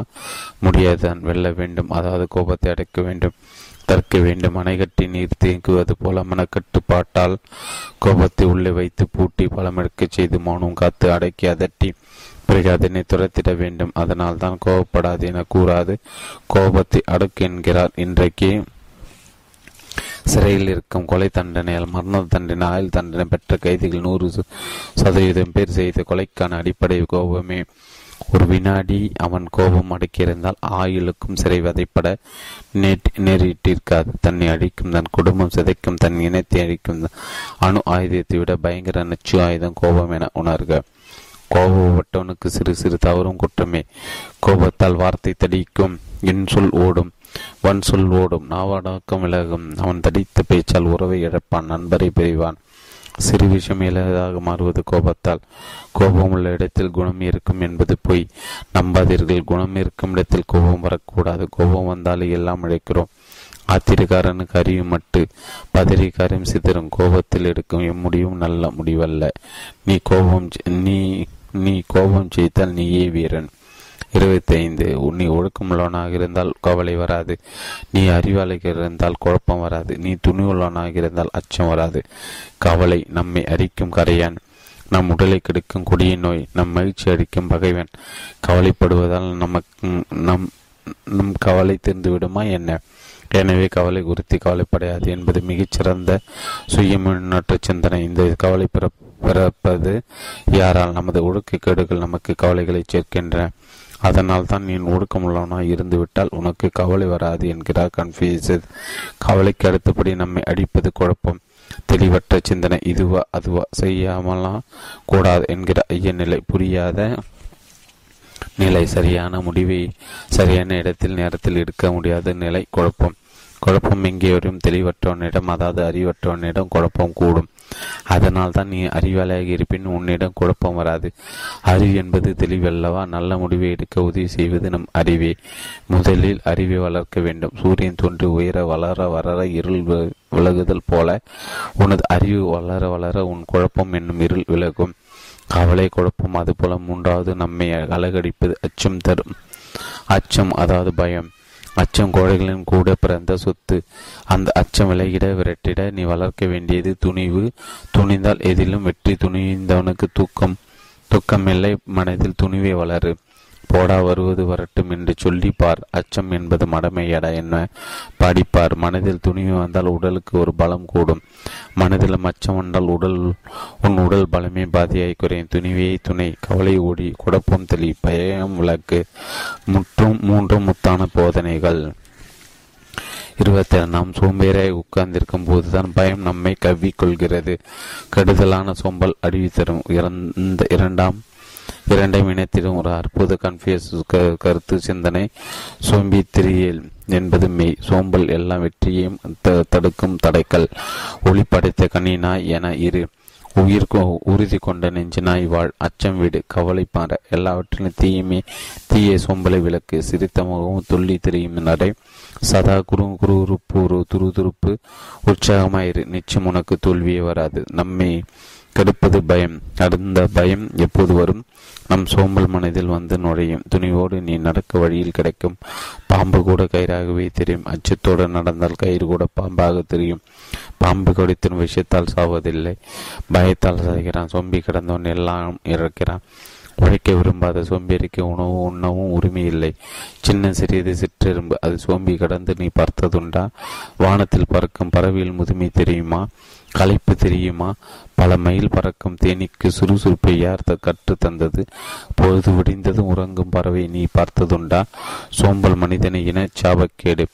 ஒளி, விளக்கு, விரட்டு, உற்சாகத்தை வரவழைத்துக்கொள். சோம்பல் முகத்தில் சிரிப்பு கூட மலர தயங்கும். சிறு வேலையும் அவனுக்கு ஏமயமாய் விரியும். உழைக்காது ஏது உயர்வு பெற்றோர் தேடி வைத்தது உண்டு வாழ்ந்து எல்லாம் இழந்து பிச்சை எடுக்கும் நிலைக்கு போன சோம்பேறிகளை நம் உலகில் காண்கிறோம்.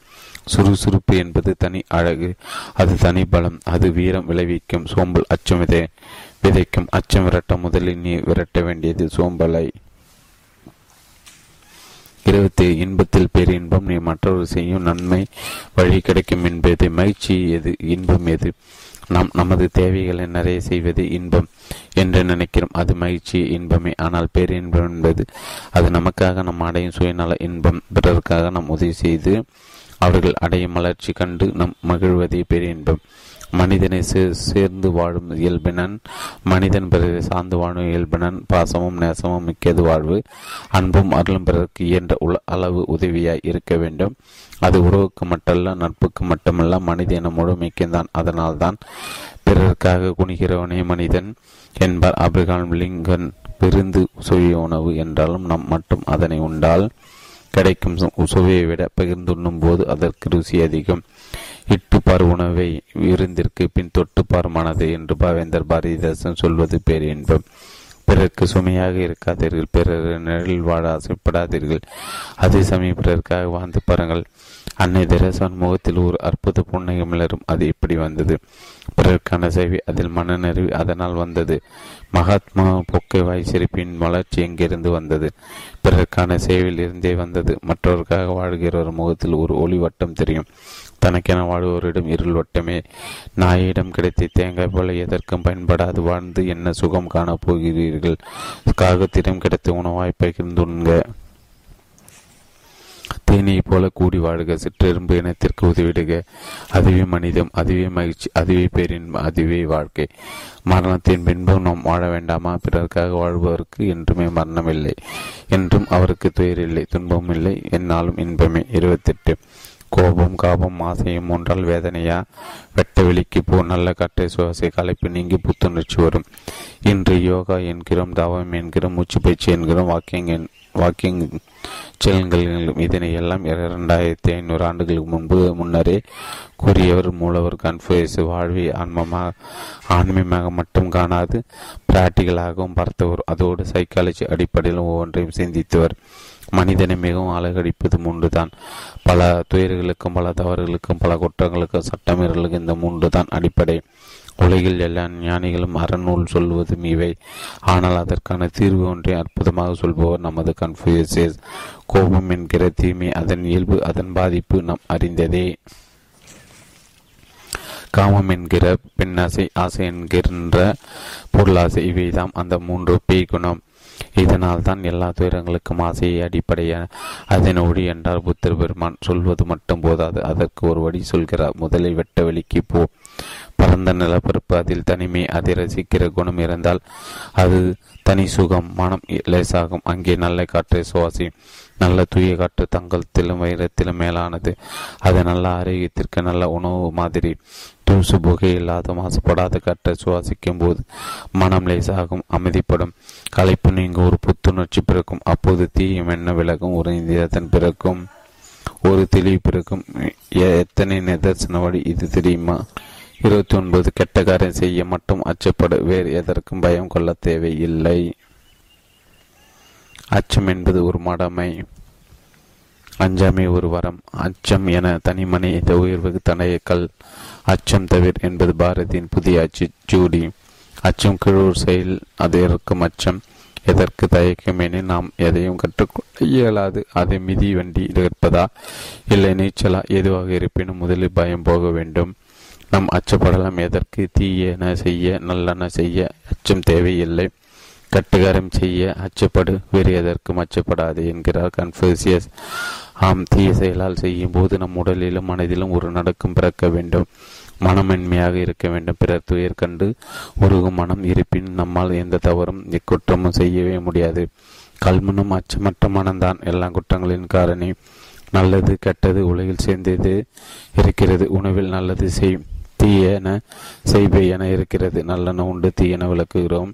நல்லெண்ண செய், விலங்கை விட்டு விளக்கா விளங்கா வில விலங்காக்குகிறோம்.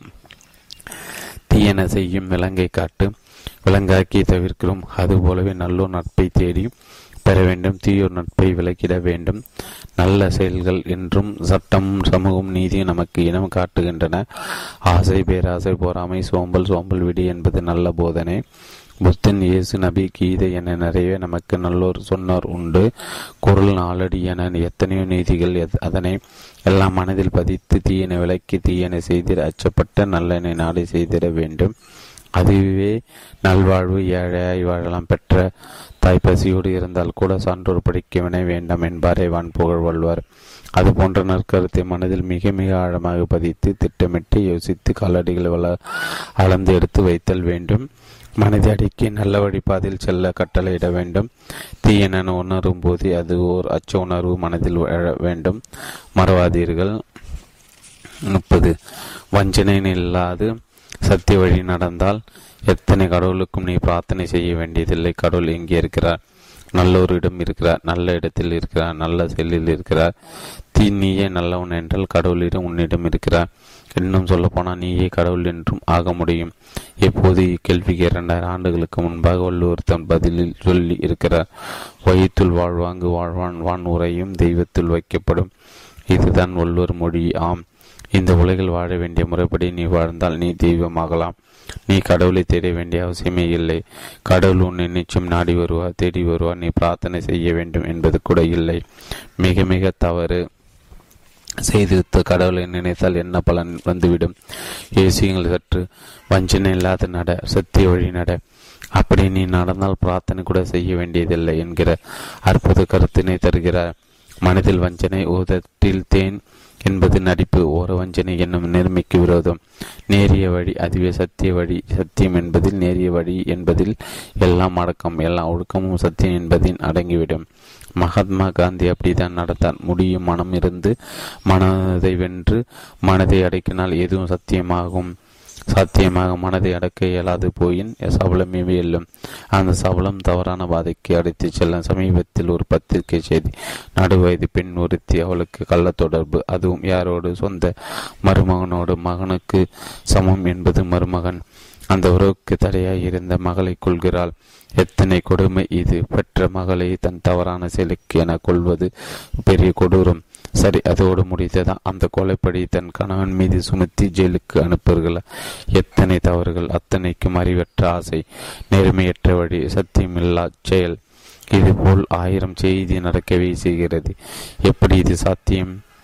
அதற்கெல்லாம் தீய மனம் காரணம் என அறிய வேண்டாம். விபரீத எண்ணம் மெய் வழியே நம் மெய் உடல் இயங்கட்டும். முப்பத்தி ஒன்று. ஒரு மனிதன் மிக அதிக செல்வம் பெற்று கர்வம் இல்லாது இருந்தால் அவனை நேர்மை மிக்கவன். எல்லாருக்கும் நன்றாம் பணிதல் அவருள்ளும் செல்வர்க்கே செல்வம் தகைத்து. மேலே இருப்பது குரற்பா. பணிவுடைமை அடக்கம் பற்றி பேசும்போது வள்ளுவர் தந்த அற்புத கருத்து. இந்த பணிவு எல்லாருக்கும் நல்லது, அதிலும் செல்பவனுக்கு மிக மிக அவசியம். அது செல்பவனுக்கு மேலும் ஒரு செல்வம் என்பது இதன் விளக்கம். இதே கருத்தை கொஞ்சம் மாற்றாது சீனாவில் விதைத்தோர் கன்ஃபூசியஸ். மிக மிக செல்வம் பெறலாம், ஆனால் செல்வம் கரு கருதி தான் செல்வன் பணத்தால் எதையும் சாதிக்கலாம் என்கிற கர்வம் வந்துவிட்டால் அவன் அழிகிறான். செல்வமும் பணியும் சேரும்போது அவன் மனிதனில் மாமனிதன் ஆகிறான். பணம் வாழ்வுக்கு அவசியம், மிக அவசியம். ஆனால் பணமே வாழ்வல்ல. அளவுக்கு அதிகமான செல்வம் பலர் சீரழித்த கதையை நான் நிறைய அனுபவத்தில் கண்டிருக்கிறேன். ஆயிரத்தி தொள்ளாயிரத்தி எழுபதில் அப்போது நான் பியூசி படிக்கிறேன். அதில் எக்கனாமிக்ஸ் ஒரு பாடம். அதில் வெல்த் என்ற தலைப்பு கொண்ட பாடம். எக்கனாமிக்ஸ் பாடம் செல்வம் பற்றி இயல்புகள் கூறும். அதன் நூலாசிரியர் பாடத்தில் சொல்லிய வாசகம் அப்படி என் மனதில் பதிந்து முப்பத்தி ஏழு ஆண்டுகள் முடிந்தும் நான் அதனை மறக்கவில்லை. இந்த இடத்தில் அதனை உங்களுக்கும் சொல்லியாக வேண்டும். Greater wealth may prompt a person in a loses ways of life and spoil his welfare and characters என்பதுதான் அது. அளவுக்கு அதிகமான செல்வம் சேர்ப்பது அவன் அது தீய வழியில் அழைத்துச் செல்லும். அவன் நலம் கெடுக்கும், குணம் நடத்தையும் கெடுத்துவிடும். இதனே அளவுக்கு அதிகமான செல்வம் சேர்ப்பது அவனை அது தீய வழியில் அளவுக்கு அதிகமான செல்வம் சேர்ப்பது அவனை அது தீய வழியில் அழைத்து செல்லும். அவன் நலம் கெடுக்கும், குணம் நடத்தையும் கெடுத்துவிடும். இதனை நான் பல வழியில் க கண்டேன். மிக நல்லவன், வல்லவரோட பல உயர்த்த பல கோடி சேர்த்தவர், பிறகு அப்பணத்தால் திசை மாறி அடைந்த கதையை கண்கூடாய் கண்டேன் என வள்ளுவர் கன்ஃபூசியஸ் எக்கனாமிக்ஸின் அனுபவம் சேர்த்து சொல்கிறேன். பணம் தேடுங்க, பணத்தில் எச்சரிக்கையாக இருக்க வேண்டும். அந்த பணமே உங்கள் இயல்பை மாற்றாது, அழிக்காது பார்த்து கொள்ளுங்கள். முப்பத்தி ரெண்டு. லாபத்திலே குறிக்கோள் என இருப்பது மற்றொரு வெறுப்பை திடித்திடும். நீங்கள் வணிகரா அல்லது எதிலும் ஒரு லாபம் வர வேண்டும் என்று எதிர்பார்ப்பார பெரும்பாலும் நாம் அப்படித்தான் இருக்கிறோம். மனைவிக்கு பட்டுப்புடவை நகை வாங்கி கொடுத்தால் அவள் நம் மீது அன்பு காட்டுவாள் என்கிற லாப கணக்கு. மகனுக்கு செலவழித்து படிக்க வைத்து வேலைக்கு அனுப்பின கடைசி காலத்தை நம்மை கவனிப்பான் என்கிற லாப கணக்கு என பாசம் உறவும் கூட லாப நோக்கில் வந்து விடுகிறது. அந்த லாபம் மட்டுமே குறிக்கோளாய் இருக்கலாமா கூடாது என்கிற கன்ஃபூசியஸ். ஒரு வணிக லாபம் மட்டுமே குறிக்கோள் என நினைத்தால் என த என்ன தவறுகள் செய்வார்? முதலில் மிக அதிக விலைக்கு விற்பார், பிறகு விலையேற்றத்தை பதுக்கல் மூலமே தானே ஏற்படுத்துவார், கலப்படம் செய்வார். லாபம் கருதி உணவில் கலப்படம் செய்கிற, உயிர் காக்கும் மருந்தில் கலப்படம் செய்ய என செய்கிறவர்கள் இருக்கவே செய்கிறார்கள். இது மன்னிக்க முடியாத குற்றம் அல்லவா? ஒரு மருத்துவனின் ஒரு மருத்துவரின் பணி, சேவை, சர்வீஸ். அவர் நோயாளியிடம் அன்பு, கருணை, இரக்கம், கவனம் காட்ட வேண்டும். அதை விட்டு கட்டணம் மட்டிலும் அவரது குறிக்கோள் என்றால் சிறந்த மருத்துவராக முடியுமா? அதுபோலதான் அரசின் பட்ஜெட், அது மக்களின் நலம் நினைக்க வேண்டும். லாப நோக்கில் இயங்கும் கல்வி கூடத்தில் மாணவர் நலன் புறக்கணிக்கப்படும் அல்லவா? எனவேதான் லாபத்தில் குறியாக இருக்காதீர்கள் என்று பொதுவாக எச்சரிக்கிறார் கன்ஃபியூஸ். இதனை வணிக இங்கே வணிகருக்கு மட்டும் சொல்வதாக எடுத்துக்கொள்ளக்கூடாது. மனிதனுடைய செயலின் சுயநலம், கணக்கு பார்க்கும் பழக்கம், லாப நோக்கு, என்ன வருவாய் என்பதன் சிந்தனைக்கு மட்டுமே முதலிடம் தரக்கூடாது என்பது பொது நீதியாகவே நாம் இதனை கொள்ளலாம். கணவன் மனைவி அன்பி லாப நோக்கம் ஏது? குழந்தை பாச லாப நோக்கு ஏது? அதுபோல இப்பணியாளன் தனது பணியை செய்திடும் போது ஊதியம் என்பதை மட்டும் முதலில் நோக்கமாக கொள்ளக்கூடாது. கடமை செய், அதன் காலத்தில் செய், மேலும் சரியாக செய், அதோடு பொறுப்பு பொறுப்பாக செய், புனிதமாக கருதி செய் என்பது போன்ற சில விதிகளை கடைபிடித்தால் எப்பணியும் சிறப்பாகவே நடக்கும். அந்த கடமை உணர்வில் பழி உணர்வும் கலக்க வேண்டும். முப்பத்தி மூன்று சிந்திக்காமல் படிப்பது மனதில் குழப்பத்தை திட்டிருக்கும். படிக்காமல் சிந்திப்பது மனிதன் சமநிலை கெடுத்து வரும். ஒரு மனிதனை மனிதனாக்குவது கல்வி. ஒரு மனிதனை பண்படுத்துவது படிப்பு. தொட்டனை தூரம் மணற்கேணி போல கற்கின்ற அளவு அறிவு ஊறும் என்பார் வள்ளுவர். ஆம், அறிவின் வளர்ச்சிக்கும் படிப்பு மிக மிக அவசியம். அந்த படிப்பு எப்படி அமைய வேண்டும்? இந்த அவசியமான கேள்விக்கு இங்கே கன்ஃபியூஸ் பதில் சொல்கிறார். சிந்திக்காமல் படிப்பது மனதில் குழப்பத்தை தொற்றுவிக்கும். படிப்பு சிந்தனை வளர்க்கும் என்பதை அறிவோம். சிந்திக்காமல் படிக்காது என்கிறார் கன்ஃபியூசியஸ். எதை படிப்பது, எப்படி படிப்பது, எதற்காக படிப்பது என்பதான சிந்தனை அவசியம் அல்லவா? கண்டதை படிப்பது க காலவரையும் நமக்கு வழிகாட்டும் பயன் தரும் நல்ல நூல்களை சிந்தித்து தென்றெடுத்து படிக்க வேண்டும். அதுபோல சிந்தனை அவசியம். அந்த சிந்தனை அறிவுபூர்வமானதாக இருக்க வேண்டும். நம்மை சிந்திக்க தூண்டுவது நல்ல நூல்கள். எனவே நல்ல நூலை நமது நல்ல நண்பன் என கொள்ளுங்கள். நீங்கள் யார், உங்களுக்கு என்ன தேவை என்பது குறித்து முதலில் சிந்தியுங்கள். அதன் பிறகு தேவையான நூல்களை பட்டியலிடுங்கள். நூலுக்கு செலவிடுவது செலவல்ல, அது முதலீடு மாதிரி. அது கதையா, கவிதையா, புதினமா, அறிவுபூர்வ நூல்வா எதுவாக இருக்கலாம். ஆனால் நூல்களை தேர்வு செய்யும் வேலையில் சிந்தனை தேவை. சில அபூர்வ நூல்களை அவசியம் நீங்கள் படித்தே ஆக வேண்டும். நீதி நூல் வரிசை என்றால் திருக்குறள், நாலடியார் படிப்பது மிக மிக அவசியம். அது உங்கள் சிந்தனை மிக மிக வளர்க்கும். குழப்பம் தீர்க்கும், வாழ வழிகாட்டும். தற்கால கவிதையா, பாரதி பாரதிதாசன் இருவரை மட்டும் மட்டுமாவது வாசியுங்கள். புதினமா, ஜெயகாந்தன், பிரபஞ்சன், டாக்டர் மூவா என்று பட்டியலிட்டு படியுங்கள். சிறுகதையா, புதுமை பத்தின் மௌனி, வண்ண நிலவன், வண்ணதாசன், மேலாண்மை, பொன்னுசாமி என பெயரை பட்டியலிட்டு வாசியுங்கள். வாழ்க்கை வரலாறு, காந்தி சத்திய சோதனை படியுங்கள். ஓ வி எஸ் சாமி என் கதை வாசியுங்கள். நெப்புலன் சரித்திர படங்கள், கடிதம் என்றா ஜவஹர்லால் இந்திராவுக்கு எதிய கடிதம் வாசியுங்கள். பிறகு உங்கள் ரசனை, விருப்பம், தேவை குறித்து சிந்தித்து தேர்வு செய்யுங்கள். சிந்திக்காமல் படிக்காதீர்கள். படித்த பின் சிந்தியுங்கள். சிந்திக்க தூண்டு நூல்கள் உங்கள் நண்பன், உங்கள் ஆசான், உங்கள் குரு, உங்கள் வழிகாட்டி என உணருங்கள். ஒரு நாளைக்கு நூறு பக்கம் படிப்பதை ஒரு வாடிக்கையாக்குங்கள். அப்புறம் உங்கள் வாழ்வே உயரும் என்பதை உணர்வீர்கள். முப்பத்தி நான்கு உங்களிடம் உள்ள குற்றங்களை களைந்திட சற்றும் தயக்கம் கட்டாதீர்கள். உங்களை உயர்த்துவது யார், உங்களை தாத்துவது யார், உங்களை திருத்துவது யார்? இந்த கேள்விகளுக்கு நீங்கள் யாராவது ஒருவரின் பெயரை கூற முடியும். அதுவும் சரியாகவும் இருக்கலாம். அதற்கு முன்பு சற்று யோசியுங்கள், சற்று சிந்தியுங்கள். நான் சொல்ல விரும்பும் நபர் ஒருவர் இருக்கிறார். அவர் யார்? நிச்சயமாக அது நீங்களே, சந்தேகமில்லை. உங்களை நீங்களாக செய்வது நீங்களே. முதலில் உங்கள் குறைகளை உங்களுக்கு தான் தெரியும். அதனை கண்டுபிடியுங்கள். அதனை கலையை சற்று தயக்கம் காட்டாதீர்கள். நீங்கள் பிறரை மன்னிக்கலாம். ஒருபோதும் உங்கள் தவறுக்காக உங்களை மன்னிக்காதீர்கள். அதற்காக தண்டனை கொடுத்து கொள்ளுங்கள் என கூறவில்லை. திருத்திக் கொள்ளுங்கள், மாற்றிக்கொள்ளுங்கள்.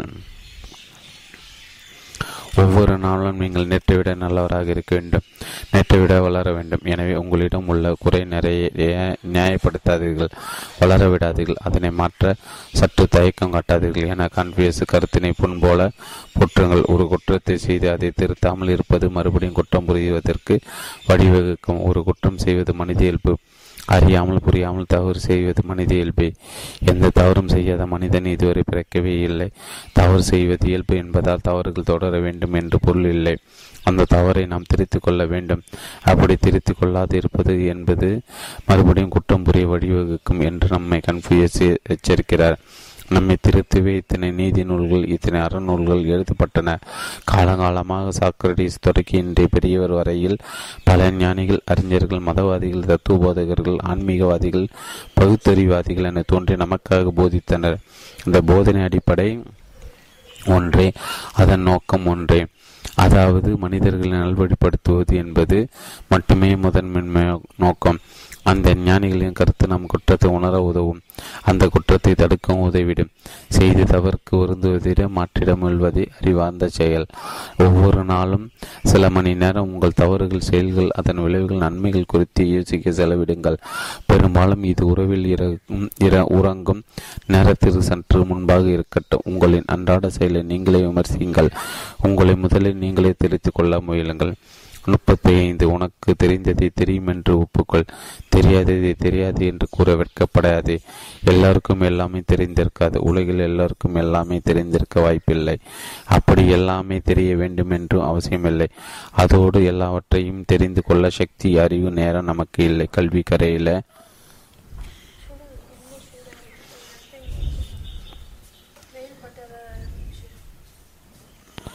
உலகில் எல்லோருக்கும் எல்லாமே தெரிந்திருக்க வாய்ப்பில்லை. அப்படி எல்லாமே தெரிய வேண்டும் என்று அவசியமில்லை. அதோடு எல்லாவற்றையும் தெரிந்து கொள்ள சக்தி, அறிவு, நேரம் நமக்கு இல்லை. கல்வி கரையில் கற்பனால் சிலை என்பது மெய். எனவே தெரிந்ததை தெரியும் என்று ஒப்புக்கொள்ள வேண்டும். அதில் தவறில்லை. சில தெரியாது என கூறிட வெட்கப்பட்டு தயக்கப்பட்டு தெரியாதே தெரியும் என்பார்கள். தெரியாது என கூறினால் அவமானம் என கருதி, எனவே தெரிந்ததை தெரியும் என்று ஒப்பு ஒப்பு கொள்ள வேண்டும். அது தவறில்லை. சிலர் தெரியாது என கூறிட வைக்கப்பட்டு தயக்கப்பட்டு தெரியாதே தெரியும் என்பார்கள். தெரியாது என கூறினால் அவமானம் என கருதி மறைப்பார்.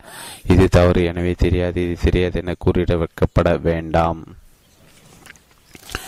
என்று ஒரு ஆலோசனை தருகிறார் கன்ஃபியூசியர். மிகப்பெரிய அறிவியல் மேதை ஐன்ஸ்டீன் தான் வளர்க்கும் இரண்டு பூனைகளுக்கு வெளியில் சென்று வர மரப்பேட்டில் இரண்டு துவாரங்கள் போட்டு வைத்திருந்தார். ஒரு பூனை பெரியது, அதற்கு ஒரு பெரிய வட்டமான வழி. மற்றது பூனை சிறியது, அதற்கு தனியாக ஒரு சிறு வட்டமான வழி. இது தேவையா? ஒரு பெட்டியில் பூனைகள் ஒரு பெரிய துவாரம் மட்டுமே போதும். இரண்டு பூனைகள் அதன் வழியை செல்லும். இது ஒரு சிறிய அறிவே. அவரே மிகப்பெரிய மேதை. இது ஒன்றும் தவறல்ல, பெரிய அறியாமையும் அல்ல. இதுபோல நம் வாழ்வில் சில சிறிய விஷயத்தில் கூட தெரியாமல் இருக்கலாம். இது மனித இயல்பு. நமது மூளையால் பெரிய சக்தி கொண்டது. அதனால் எதையும் செய்யலாம். அதற்கு ஒரு எல்லை உண்டு அல்லவா? நாம் பல மொழிகள் கற்க முடியும். அதற்காக உலகில் உள்ள மூவாயிரத்திற்கும் மேற்பட்ட மொழிகளை அறிய முடியுமா? முடியாது. அது அவசியமில்லை. நமக்கு ஜெர்மன் தெரியாது, ரஷ்ய மொழி தெரியாது என்று சொல்லி கொள்வதை தயக்குமேன். அதுபோல தான் இந்த கணினூல் எத்தனையோ கவலைகள் கலைகள் பெருகிவிட்டன. ஆய கலைகள் அறுபத்தி நான்கு என்பது இன்று எண்ணிக்கையில் மிக மிக கூடியிருக்கும். எல்லோரும் எல்லா கலைகளிலும் தேர்ச்சி பெற முடியாது. இதில் வெட்கப்பட எதுவும் இல்லை என்பதை உணர வேண்டாமா? அதே சமய நேரத்தை மிகவும் பயன்மிக்கதாய் ஆக்கி உழைத்து முயற்சி ஆர்வத்துடன் நிறைய கற்க வேண்டும். நேரத்தை மிக மிக உபயோகமாய் பயன்படுத்த வேண்டும். நேரத்தை வீணடித்தல் என்பது கொலைக்கு நிகரானது. அதனால் தான் டைம் ஈட்டிங் என்பதை விட டைம் கில்லிங் என்பது சரியானது என்பார்கள். நேரத்தை பயன்படுத்துங்கள், நிறைய கற்றுக்கொள்ளுங்கள், தெரியாததை மறக்க மறைக்காதீர்கள், நிறைய தெரிந்து கொள்ள முயல்கள், அது போதும். முப்பத்தி ஆறு, இதயத்தில் நேர்மை, குணத்தில் அழகு, வாழ்க்கையில் உண்மை, இவை இருந்தால் போதும். உன்னால் எதையும் வெல்ல முடியும். உன்னால் முடியாதது என்று எதுவும் இல்லை. மனம் வைத்தால், நம்பிக்கை வைத்தால், அதற்காக உடைத்தால், முயற்சித்தால் எதுவும் முடியாது என்று இல்லை. அப்படி எதையும் வெல்லும் சக்தி உனக்கு எப்போது வரும்? இந்த கேள்விக்கு விடையாக கன்ஃபியூஸ் சில தேவைகளை இங்கே சுட்டி காட்டுகிறார். முதலில் இதயத்தில் நேர்மை, அடுத்தது குணத்தில் அழகு, மேலும் வாக்கில் உண்மை. இவை இருந்தால் உன்னால் எதையும் வெல்ல முடியும் என்கிறார். இந்த மூன்றில் எல்லாமே அடங்கிவிடுகிறது. இதயத்தில் நேர்மை முக்கியம். இதய நேர்மை என்பது செயல் நேர்மை, வாக்கில் நேர்மை என்று எதிலும் நேர்மையை உருவாக்கும். குணம் என்பது அழகு, அதாவது அழகான குணம், அது நற்குணம். அதில் அன்பு, இரக்கம், பாசம் எல்லாமே சேர்கிறது. அப்பட்டுப்பட்ட உயிர குணம் அழகு குணம். வாக்கில் உண்மை என்னும் சத்தியம் வந்துவிட்டால் வாழ்வை நேர்மையாகிவிடும். வாய்மையை மிகச்சிறந்தாரும். உண்மை பேசும்போது எல்லா ஒழுக்க நெறியும் வந்துவிடும். ஒரு சமயம் நபிகள் நாயகத்திடம் ஒருவன் வந்தான். அவன் மிக மிக கட்டவன். அவனிடம் மது, மாது, சூது, பொய், திரட்டு என எல்லா தீய பழக்கங்களும் இருந்தன. அதனை அவன் உணர்ந்தான். திருந்த முயன்றான், முடியவில்லை. அது குறித்து நபிகளிடம் முறையிட்டான். நான் நல்லவனாக எதை விட வேண்டும்? ஒரே சமயத்தில் எல்லாவற்றையும் விட முடியாது என்று கேட்டான். நீ கூறுவது சரி, முதலில் பொய் பேசுவதை விடு போதுமென்றார் நபிகள் நாயகம். மது, மாது, சூது, திருட்டை விடுவது கடினம், பொய் விடுவது சுலபம் என்று அவன் நினைத்தது சரி என்றான். அன்று முதல் மெய்யை பேசுவது என்று முடிவு செய்தான். ஆனால் அவனால் எந்த தவறும் செய்ய முடியவில்லை. மெய் பேசுவதை திருடவோ திருட்டை மறைக்கவோ முடியவில்லை. தானாக அவனிடமிருந்த அனைத்து தீய பழக்கங்களும் போய்விட்டன.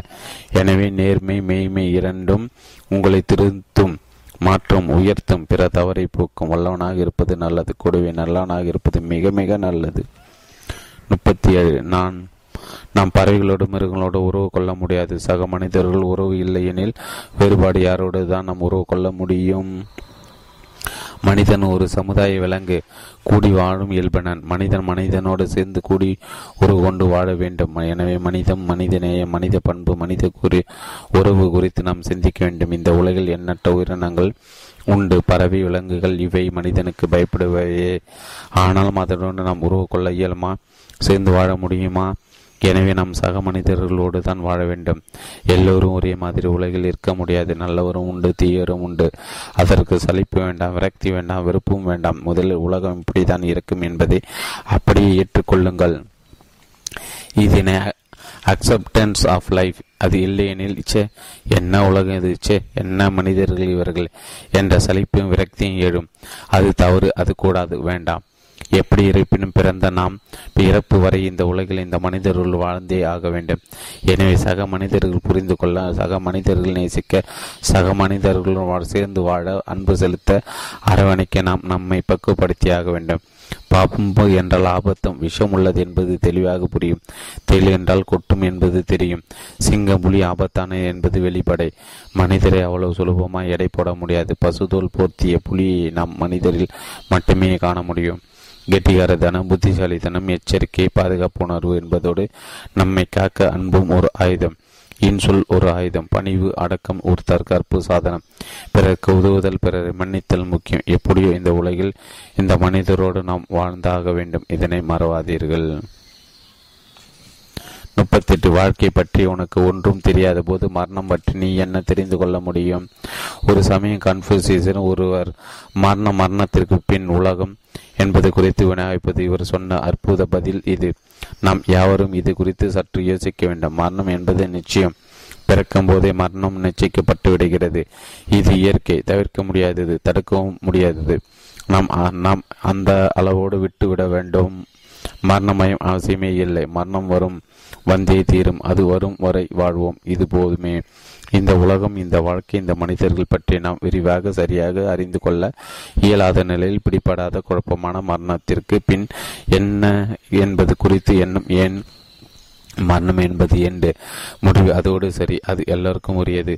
மாவீரன் அலெக்சாண்டர் மரணம் சந்தித்தான். நெப்போலியன் இறந்துதான் போனான். பரமஹம்சரும் விவேகானந்தரும் விதிவிலக்கல்ல. அப்புறம் நமக்கு மரணம் உண்டுதானே. வரட்டும், வரும்போது அது வரட்டும். அதுவரை வாழ்வோம், அதுவரை வாழ முயற்சிப்போம். வாழ்க்கை என்பது பெரிய புதிர் அல்ல. கிடைக்கும் காலம் வரை வாழ்வோம், மகிழ்ச்சியாக இருப்போம், அன்பு செலுத்துவோம், உறவை விதைப்போம், பகையை மறப்போம், மன்னிக்க கற்போம், பிறருக்கு உதவி செய்வோம். அப்புறம் என்ன? வாழ்க்கை நம் கையில் தான் இருக்கிறது. மரண வேண்டுமென்றால் இறைவன் கையிலோ, விதியின் கையிலோ, காலனின் கையிலோ இருந்துவிட்டு போகட்டும். மரணம் நம் வாடும் வரை வரப்போவதே இல்லை.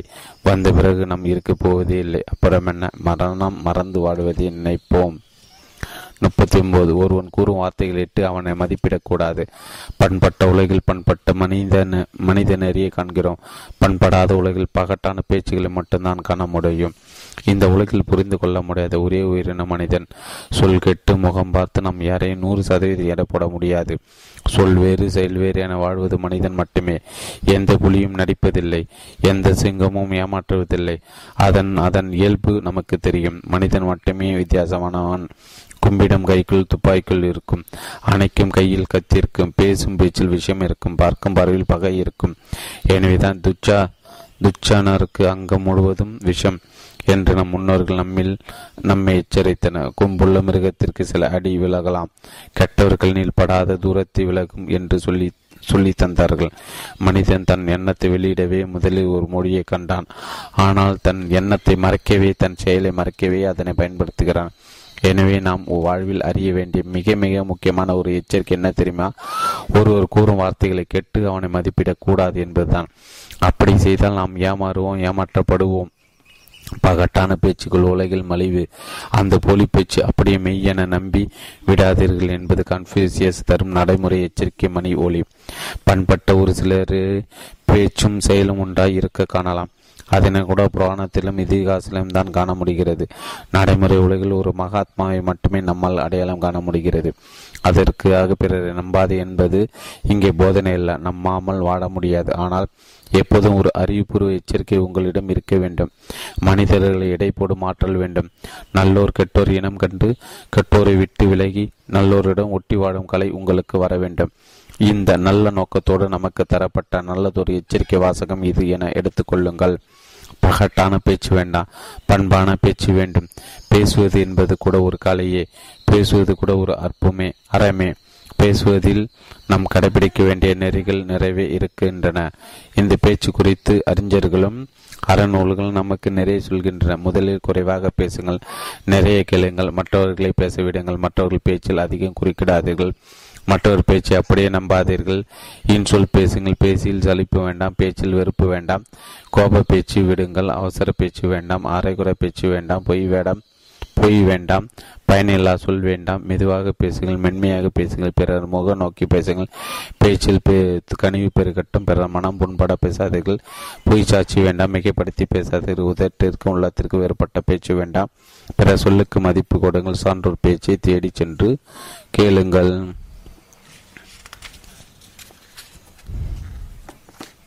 இனத்து ஞானி கன்ஃபியூஸ் சிந்தனைகள் நூற்றி பதினெட்டாம் பக்கம் தொடர்ச்சி. அத்தியாயம் நாற்பது.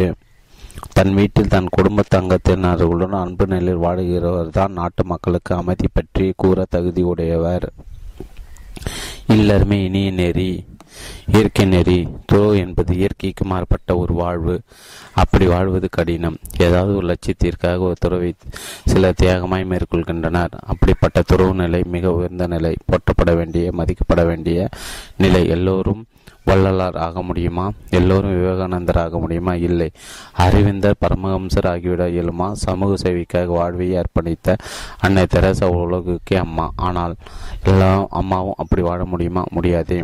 எனவே மனிதனுக்கு முதலில் தான், தன் மனைவி, தன் பிள்ளை, தன் பெற்றோர், தன் சுற்றம், தனது ஊர், தனது நாடு, தனது மொழி என்ற என சில உணர்வுகள் இருப்பது குற்றமல்ல, அது இயல்பு. நாட்டு மக்களுக்கு தலைமையேற்று நடத்தும் தகுதியாருக்கு உண்டு. ஒரு காலத்தில் வலிமை எனப்பட்டது, பிறகு வீரம் எனப்பட்டது, பிறகு அறிவு ஆற்றல் எனப்பட்டது. இங்கே பாசமிக்க ஒரு குடும்பத் தலைவன் சிறப்பாக அமைதியாக அன்பாக வாழ்கின்ற ஒரு இல்ல இல்வாழ்வான் மக்களுக்கு அமைதி பற்றி கூற தகுதி படைத்தவன் என்கிறார் கன்ஃபூசியஸ். ஒரு குடும்பஸ்தனுக்கு வாழ்வு, வறுமை, தேவை, கடமை, அன்பு, பாசம், விட்டு கொடுத்தல் என்கிற பண்பு வரும் வளரும். இங்கே இல்வாழ்வின் சிறப்பு, குடும்ப வாழ்வு சிறப்பு, பொறுப்பு உயர்த்தப்படுகிறது. அதோடு நாட்டு நலன் நினைக்க துறவு வேண்டும் என்பதில்லை என்பதும் கூறப்படுகிறது. கீழ்ப்படுகிறவனுக்கே கட்டளையிடுவதும் பொருத்தமாய் இருக்கும். சட்டத்தை மதிப்பென சட்டம் இயற்றிட வேண்டும். நாட்டு பொறுப்பு, தலைமை நிர்வாகம் என்பதற்கு ஒரு சரியான மனிதன் தேவை. அந்த சரியான மனிதன் இல்லறவு வாழ்வு வாழ்கிறவனாக இருப்பது சிறப்பு என்பது கன்ஃபியூஸ் கருத்து. குடும்பம் இல்லறம் என்பதற்கு அடிப்படை எது? அன்பு. அந்த அன்பே வாழ்வு. அதுவே இல்லறத்திற்கு அடிப்படை. அந்த அன்பு நிலையில் வாடுகிறவனுக்கு நாட்டு மக்களின் அமைதி பற்றி சிந்திக்க முடியும். இல்லறத்தின் அடிப்படை அன்பு நிலையை அவனுக்கே தலைமை, வழிகாட்டு பண்பும் உண்டு என்கிற கருத்தும் இதில் புரிந்திருப்பதை நாம் அறியலாம். Love is life, live love is God. குடும்பம் என்பது கோயில் மாதிரி. பாசம் கட்டு காட்டுங்கள், நேசம் கூட்டுங்கள், விட்டு கொடுங்கள், மனைவி சொல் கேளுங்கள், புதிய முடிவிற்கு குடும்பத்தை உறுப்பினர்கள் ஆலோசனை செய்யுங்கள், குடும்பத்தில் உணவு வேலையில் சேர்ந்து பகிர்ந்து மகிழ்ந்து சாப்பிடுங்கள், பிள்ளைகளை திட்டாதீர்கள், அன்பால் மாட்டுங்கள். குடும்ப வாழ்வு ஒரு கலை, அது மகிழ்ச்சியான உலகம். மனைவி மக்கள் குடும்பம் என்று வாழ்வதில் உள்ள மகிழ்ச்சி வேறு எதிலும் இல்லை. இதனால் தான் நல்ல குடும்பம் ஒரு பல்கலைக்கழகம் என்பார்கள். சேர்ந்து வாழுங்கள், மகிழ்வாய் வாழுங்கள், விருந்து போற்றுங்கள், உறவை மதியுங்கள், நிறைய நிறைய விட்டு கொடுங்கள். இனிய இல்லறம் பிறகு உலக வாழ்வின் அடிப்படை என்பதை மறவாதீர்கள். பொருள் தேடுங்கள், வசதியாக வாழுங்கள், வாழ்வின் வசதிகளை பெருக்குங்கள், திட்டம் மெட்டு வாழுங்கள், சிக்கனம் சேமிப்பு உங்களுக்கு உதவிவிடும். அந்த இனிய வாழ்வு உங்கள் கையில். நாற்பத்தி ஒன்று. உண்மையை விரும்புகின்றவன் அதை அறிந்தவனை விட சிறந்தவன், அதை விரும்புவனை விட உண்மையில் மகிழ்வு காண்பவன் உத்தமன். வாக்கில் உண்மை ஏற்பட்டால் நிச்சயம் செயலில் நேர்மை ஏற்படும். எனவே நாம் உண்மையை முதலில் விரும்ப வேண்டும். நாம் வாழ்வில் சத்தியம் காக்க வேண்டும் என்ற எண்ணம் நம் மனதில் வாழ வேண்டும். இதற்காக நம் முன்னோர்கள் அரிச்சந்தன கதை உருவாக்கினார்கள். இந்தியா முழுவதும் இக்கதை பிரசித்தம். இது நாடகமாக நடிக்கப்பட்டது. தமிழிலும் இக்கதை அரிச்சந்திர புராணம் என எழுதப்பட்டது. எத்தனை இன்னல்கள் வந்தாலும் ஒரு பொய் கூட பேசாத அரசன் அரிச்சந்திரன். நாடு இழந்தாலும் பிள்ளை இழந்தாலும் மனைவி வேலைக்காரியாக பணி மனைவி வேலைக்காரியாக பணிக்கு அமர்த்துவதும் நிலை ஏற்பட்ட போது ஒரு சுடுகாட்டு வெட்டியார் நிலைக்கு வந்தபோதும் அரிச்சந்திரன் மெய்யை நேசித்தான். இக்கதை நாடகமாக பார்த்த மகாத்மா சிறு வயதில் சத்தியம் நேசித்தார். ஆனால் சராசரி மனிதன் மெய் பேசுவது இத்தனை துயரா? நமக்கு மெய் வேண்டாமப்பா, எனவே எனவே முடிவும் செய்யலாம். எனவேதான் மெய்யை விரும்புதல் வேண்டும் என்று கன்ஃபியூசர் கன்ஃபி என்கிறார் கன்ஃபியூசர். உண்மை எது என அறிந்தவனை விட மெய்யை விரும்புகிறவன் சிறந்தவன். அந்த உண்மையை பேசுவதில் மகிழ்ச்சி காண வேண்டும். அப்படி மகிழ்ச்சி காண்கிறவன் விரும்புகிறவனை விட உத்தமன் என்கிறார். இதில் ஒன்றுமே குழப்பம் இல்லை. கன்ஃபியூஸ் சொல்ல வருவது என்ன? ஒன்று, மெய்யை விரும்பு; இரண்டு, மெய் பேசுவதில் மகிழ்ச்சி காண். இந்த இரண்டும் நீதிகள் மட்டுமே இதில் தெளிவாய் உள்ளன. எந்த நிலையிலும் வாய்மை சத்தியமே காக்கிறவன் மிக நேர்மையான உயர்ந்தவன் சிறந்தவன். ஆம், வாய்மையிலும் சிறந்த அறம் வேறு எதுவும் உள்ளதா? இல்லை, நிச்சயமில்லை. நாற்பத்தி இரண்டு கடமை கடமை மனிதனும் முழுமையை கடைபிடிக்க வேண்டிய மூ நேர்மையான பகுதி நேர்மையான பாதை. உலகில் ஒவ்வொருக்கும் ஒவ்வொரு துறையிலும் சில கடமைகள் உண்டு. அந்த கடமை தவறுதல் கூடாது, தட்டி கடைத்தல் கூடாது. கடமை செய், பலனை எதிர்பாராது என்பது மிக உயரிய கீதை பேசும் நீதி. கடமை, கண்ணையும் கட்டுப்பாடு என்னும் மூன்று ஒவ்வொரு இடத்திலும் அறிஞர் அண்ணா வலியுறுத்துவார். கடமையில் தவறு புகழ் இழந்தான் என்பார் பட்டுக்கோட்டை என அழைக்கப்படும் பட்டுக்கோட்டை கல்யாண சுந்தரம். இங்கே கன்ஃபியூஸ் உண்மை கடமை உணர்வு மிக மிக உயர்த்தி வலி மனிதன முழுமையை கடைபிடிக்க வேண்டிய நேர்மையான பாதை கடமைதான் கட பாதைதான் கடமை. அற்புதமான சிந்தனை. நினைத்து பாருங்கள், நமது வாழ்வில் நமக்கென உலகில் பல பல கடமைகள் விதிக்கப்படுகின்றன. அரசியல் சட்டம் கூறும் கடமைகள் சட்டம் கூறும் கடமைகள் சமூக கடமைகள், அதோடு குடும்ப கடமைகள், தனிப்பட்ட நமது கடமைகள் என்று நாம் இதனை வகைப்படுத்தலாம். தாய் தந்தையை காப்பதும் தந்தை தாயை காப்பதும் இல்லற கடமை. அதில் உருவாகும் குழந்தையை வளர்ப்பது, கல்வி கற்பித்து உயரிய வாழ்க்கைக்கு வழிகாட்டுவது என எத்தனை கடமைகள் குடும்பத்தில் நமக்கு சுமத்தப்படுகின்றன. மனைவி கடன் கடமை தவறும் போது இல்லறமே சிதைந்து போகிறது. கனவு கல்வி கற்பிப்பது தந்தையின் கடமை என்று புறநானூற்று பாடல் அன்றே கூறும். அப்படி வளரும் குழந்தை பிற்காலத்து முதிய பெற்றோரை காப்பது கடமை. அது நன்றி கடன். கரையான் அரித்த ஆலமரத்தை அதன் விடுதிகள் தாங்குவது போல முதுமையில் பெற்றோர்களை காப்பது குழந்தை கடமை. இந்த கடமை பாசக்கடமை, நேசக்கடமை. அதோடு பத்து மாதம் சுமந்து பெற்று தாளாட்டி பாலூட்டி வளர்த்த தாய்க்கும் சொத்து கல்வி தேடி வைத்த தந்தைக்கும் காட்ட வேண்டிய நன்றி கடமை. இந்த உணர்வு இன்று வாழ்வில் மிக குறைந்து வருகிறது. பெரியோருக்கு முதியோர் இல்லங்கள் இக்கருத்திற்கு சாட்சி. பெற்றோர் சிலரிடம் கடமை குறை உணர்வு குறைந்து வருகிறது. பெண் சிசு கொடை, தொற்றில் குழந்தை, குழந்தை தொழிலாளர் என்பது இக்கருத்திற்கு சான்று. குடும்ப பாசம் என்னும் கடமைகளை வாழ்வை நிலைப்படுத்துகின்றன. சுயநலம் பெருகி பாசம் நேசம் குறைய கடமை தவறுகிறது. அதேபோல தனி மனிதனின் கடமை உண்டு. சமூகத்தோடு ஒத்துப்போதல், சட்டங்களுக்கு மதிப்பு அளித்து சக மனிதருக்கு உதவுதல் சமூக கடமை. ஆசிரியர், காவலர், மருத்துவர், பணியாளர், அமைச்சர் என யாவருக்கும் ஒரு கடமை உண்டு. இந்த கடமை தவறாத வாழ்வை சிறந்த வாழ்வு, நல்ல ஒழுக்குநெறி, சட்டம், போதனை, அறநூல்கள் எல்லாமே இதனை தான் வலியுறுத்துகின்றன. கடமை தவறாத வாழ்வு, கண்ணை மீறாத வாழ்வு, கட்டுப்பாடு உள்ள வாழ்வு. அதனை மீறாதீர்கள். உறவுகள் மேம்பட குடும்பத்திலும் சரி அலுவலகத்திலும் சரி மனித உறவுகளில் விரிசல் ஏற்படாமல் இருக்க, ஏற்பட்ட விரிசல் மேலும் பெரிதாகாமல் இருக்க நானே பெரியவன், நானே சிறந்தவன் என்ற அகந்தை விடுங்கள். அர்த்தமில்லாமல் பின் விளைவு அறியாமல் பேசிக்கொண்டே இருப்பதை விடுங்கள். எந்த விஷயத்தையும் பிரச்சனை நாசுக்காக கையாளுங்கள், விட்டுக் கொடுங்கள். சில நேரங்களில் சில சங்கடங்களை சிகிதுதான் ஆக வேண்டும் என்பதை உணருங்கள். எல்லோரிடத்தையும் எல்லா விஷயங்களும் அவர்களுக்கு சம்பந்தம் உண்டோ இல்லையோ சொல்லிக் கொண்டே இருக்காதீர்கள். உங்களுக்கு கருத்தில் உடம்புப்படியா இல்லாமல் கொஞ்சம் தளர்த்தி கொள்ளுங்கள். மற்றவர்களுக்கு மரியாதை காட்டும் இனிய இதமான சொற்களை பயன்படுத்த தவறாதீர்கள். புன்பொருள் காட்டும் சில சிறு சில அன்பு சொற்களை சொல்லவும் கூட நேரம் இல்லாத போல் நடந்து கொள்ளாதீர்கள். பிரச்சனை ஏற்படும் போது அடுத்த முதலில் இறங்கி வர வேண்டும் என்ற கருத்திலும் நீங்களே பேச துவங்குங்கள். முன்வாருங்கள்.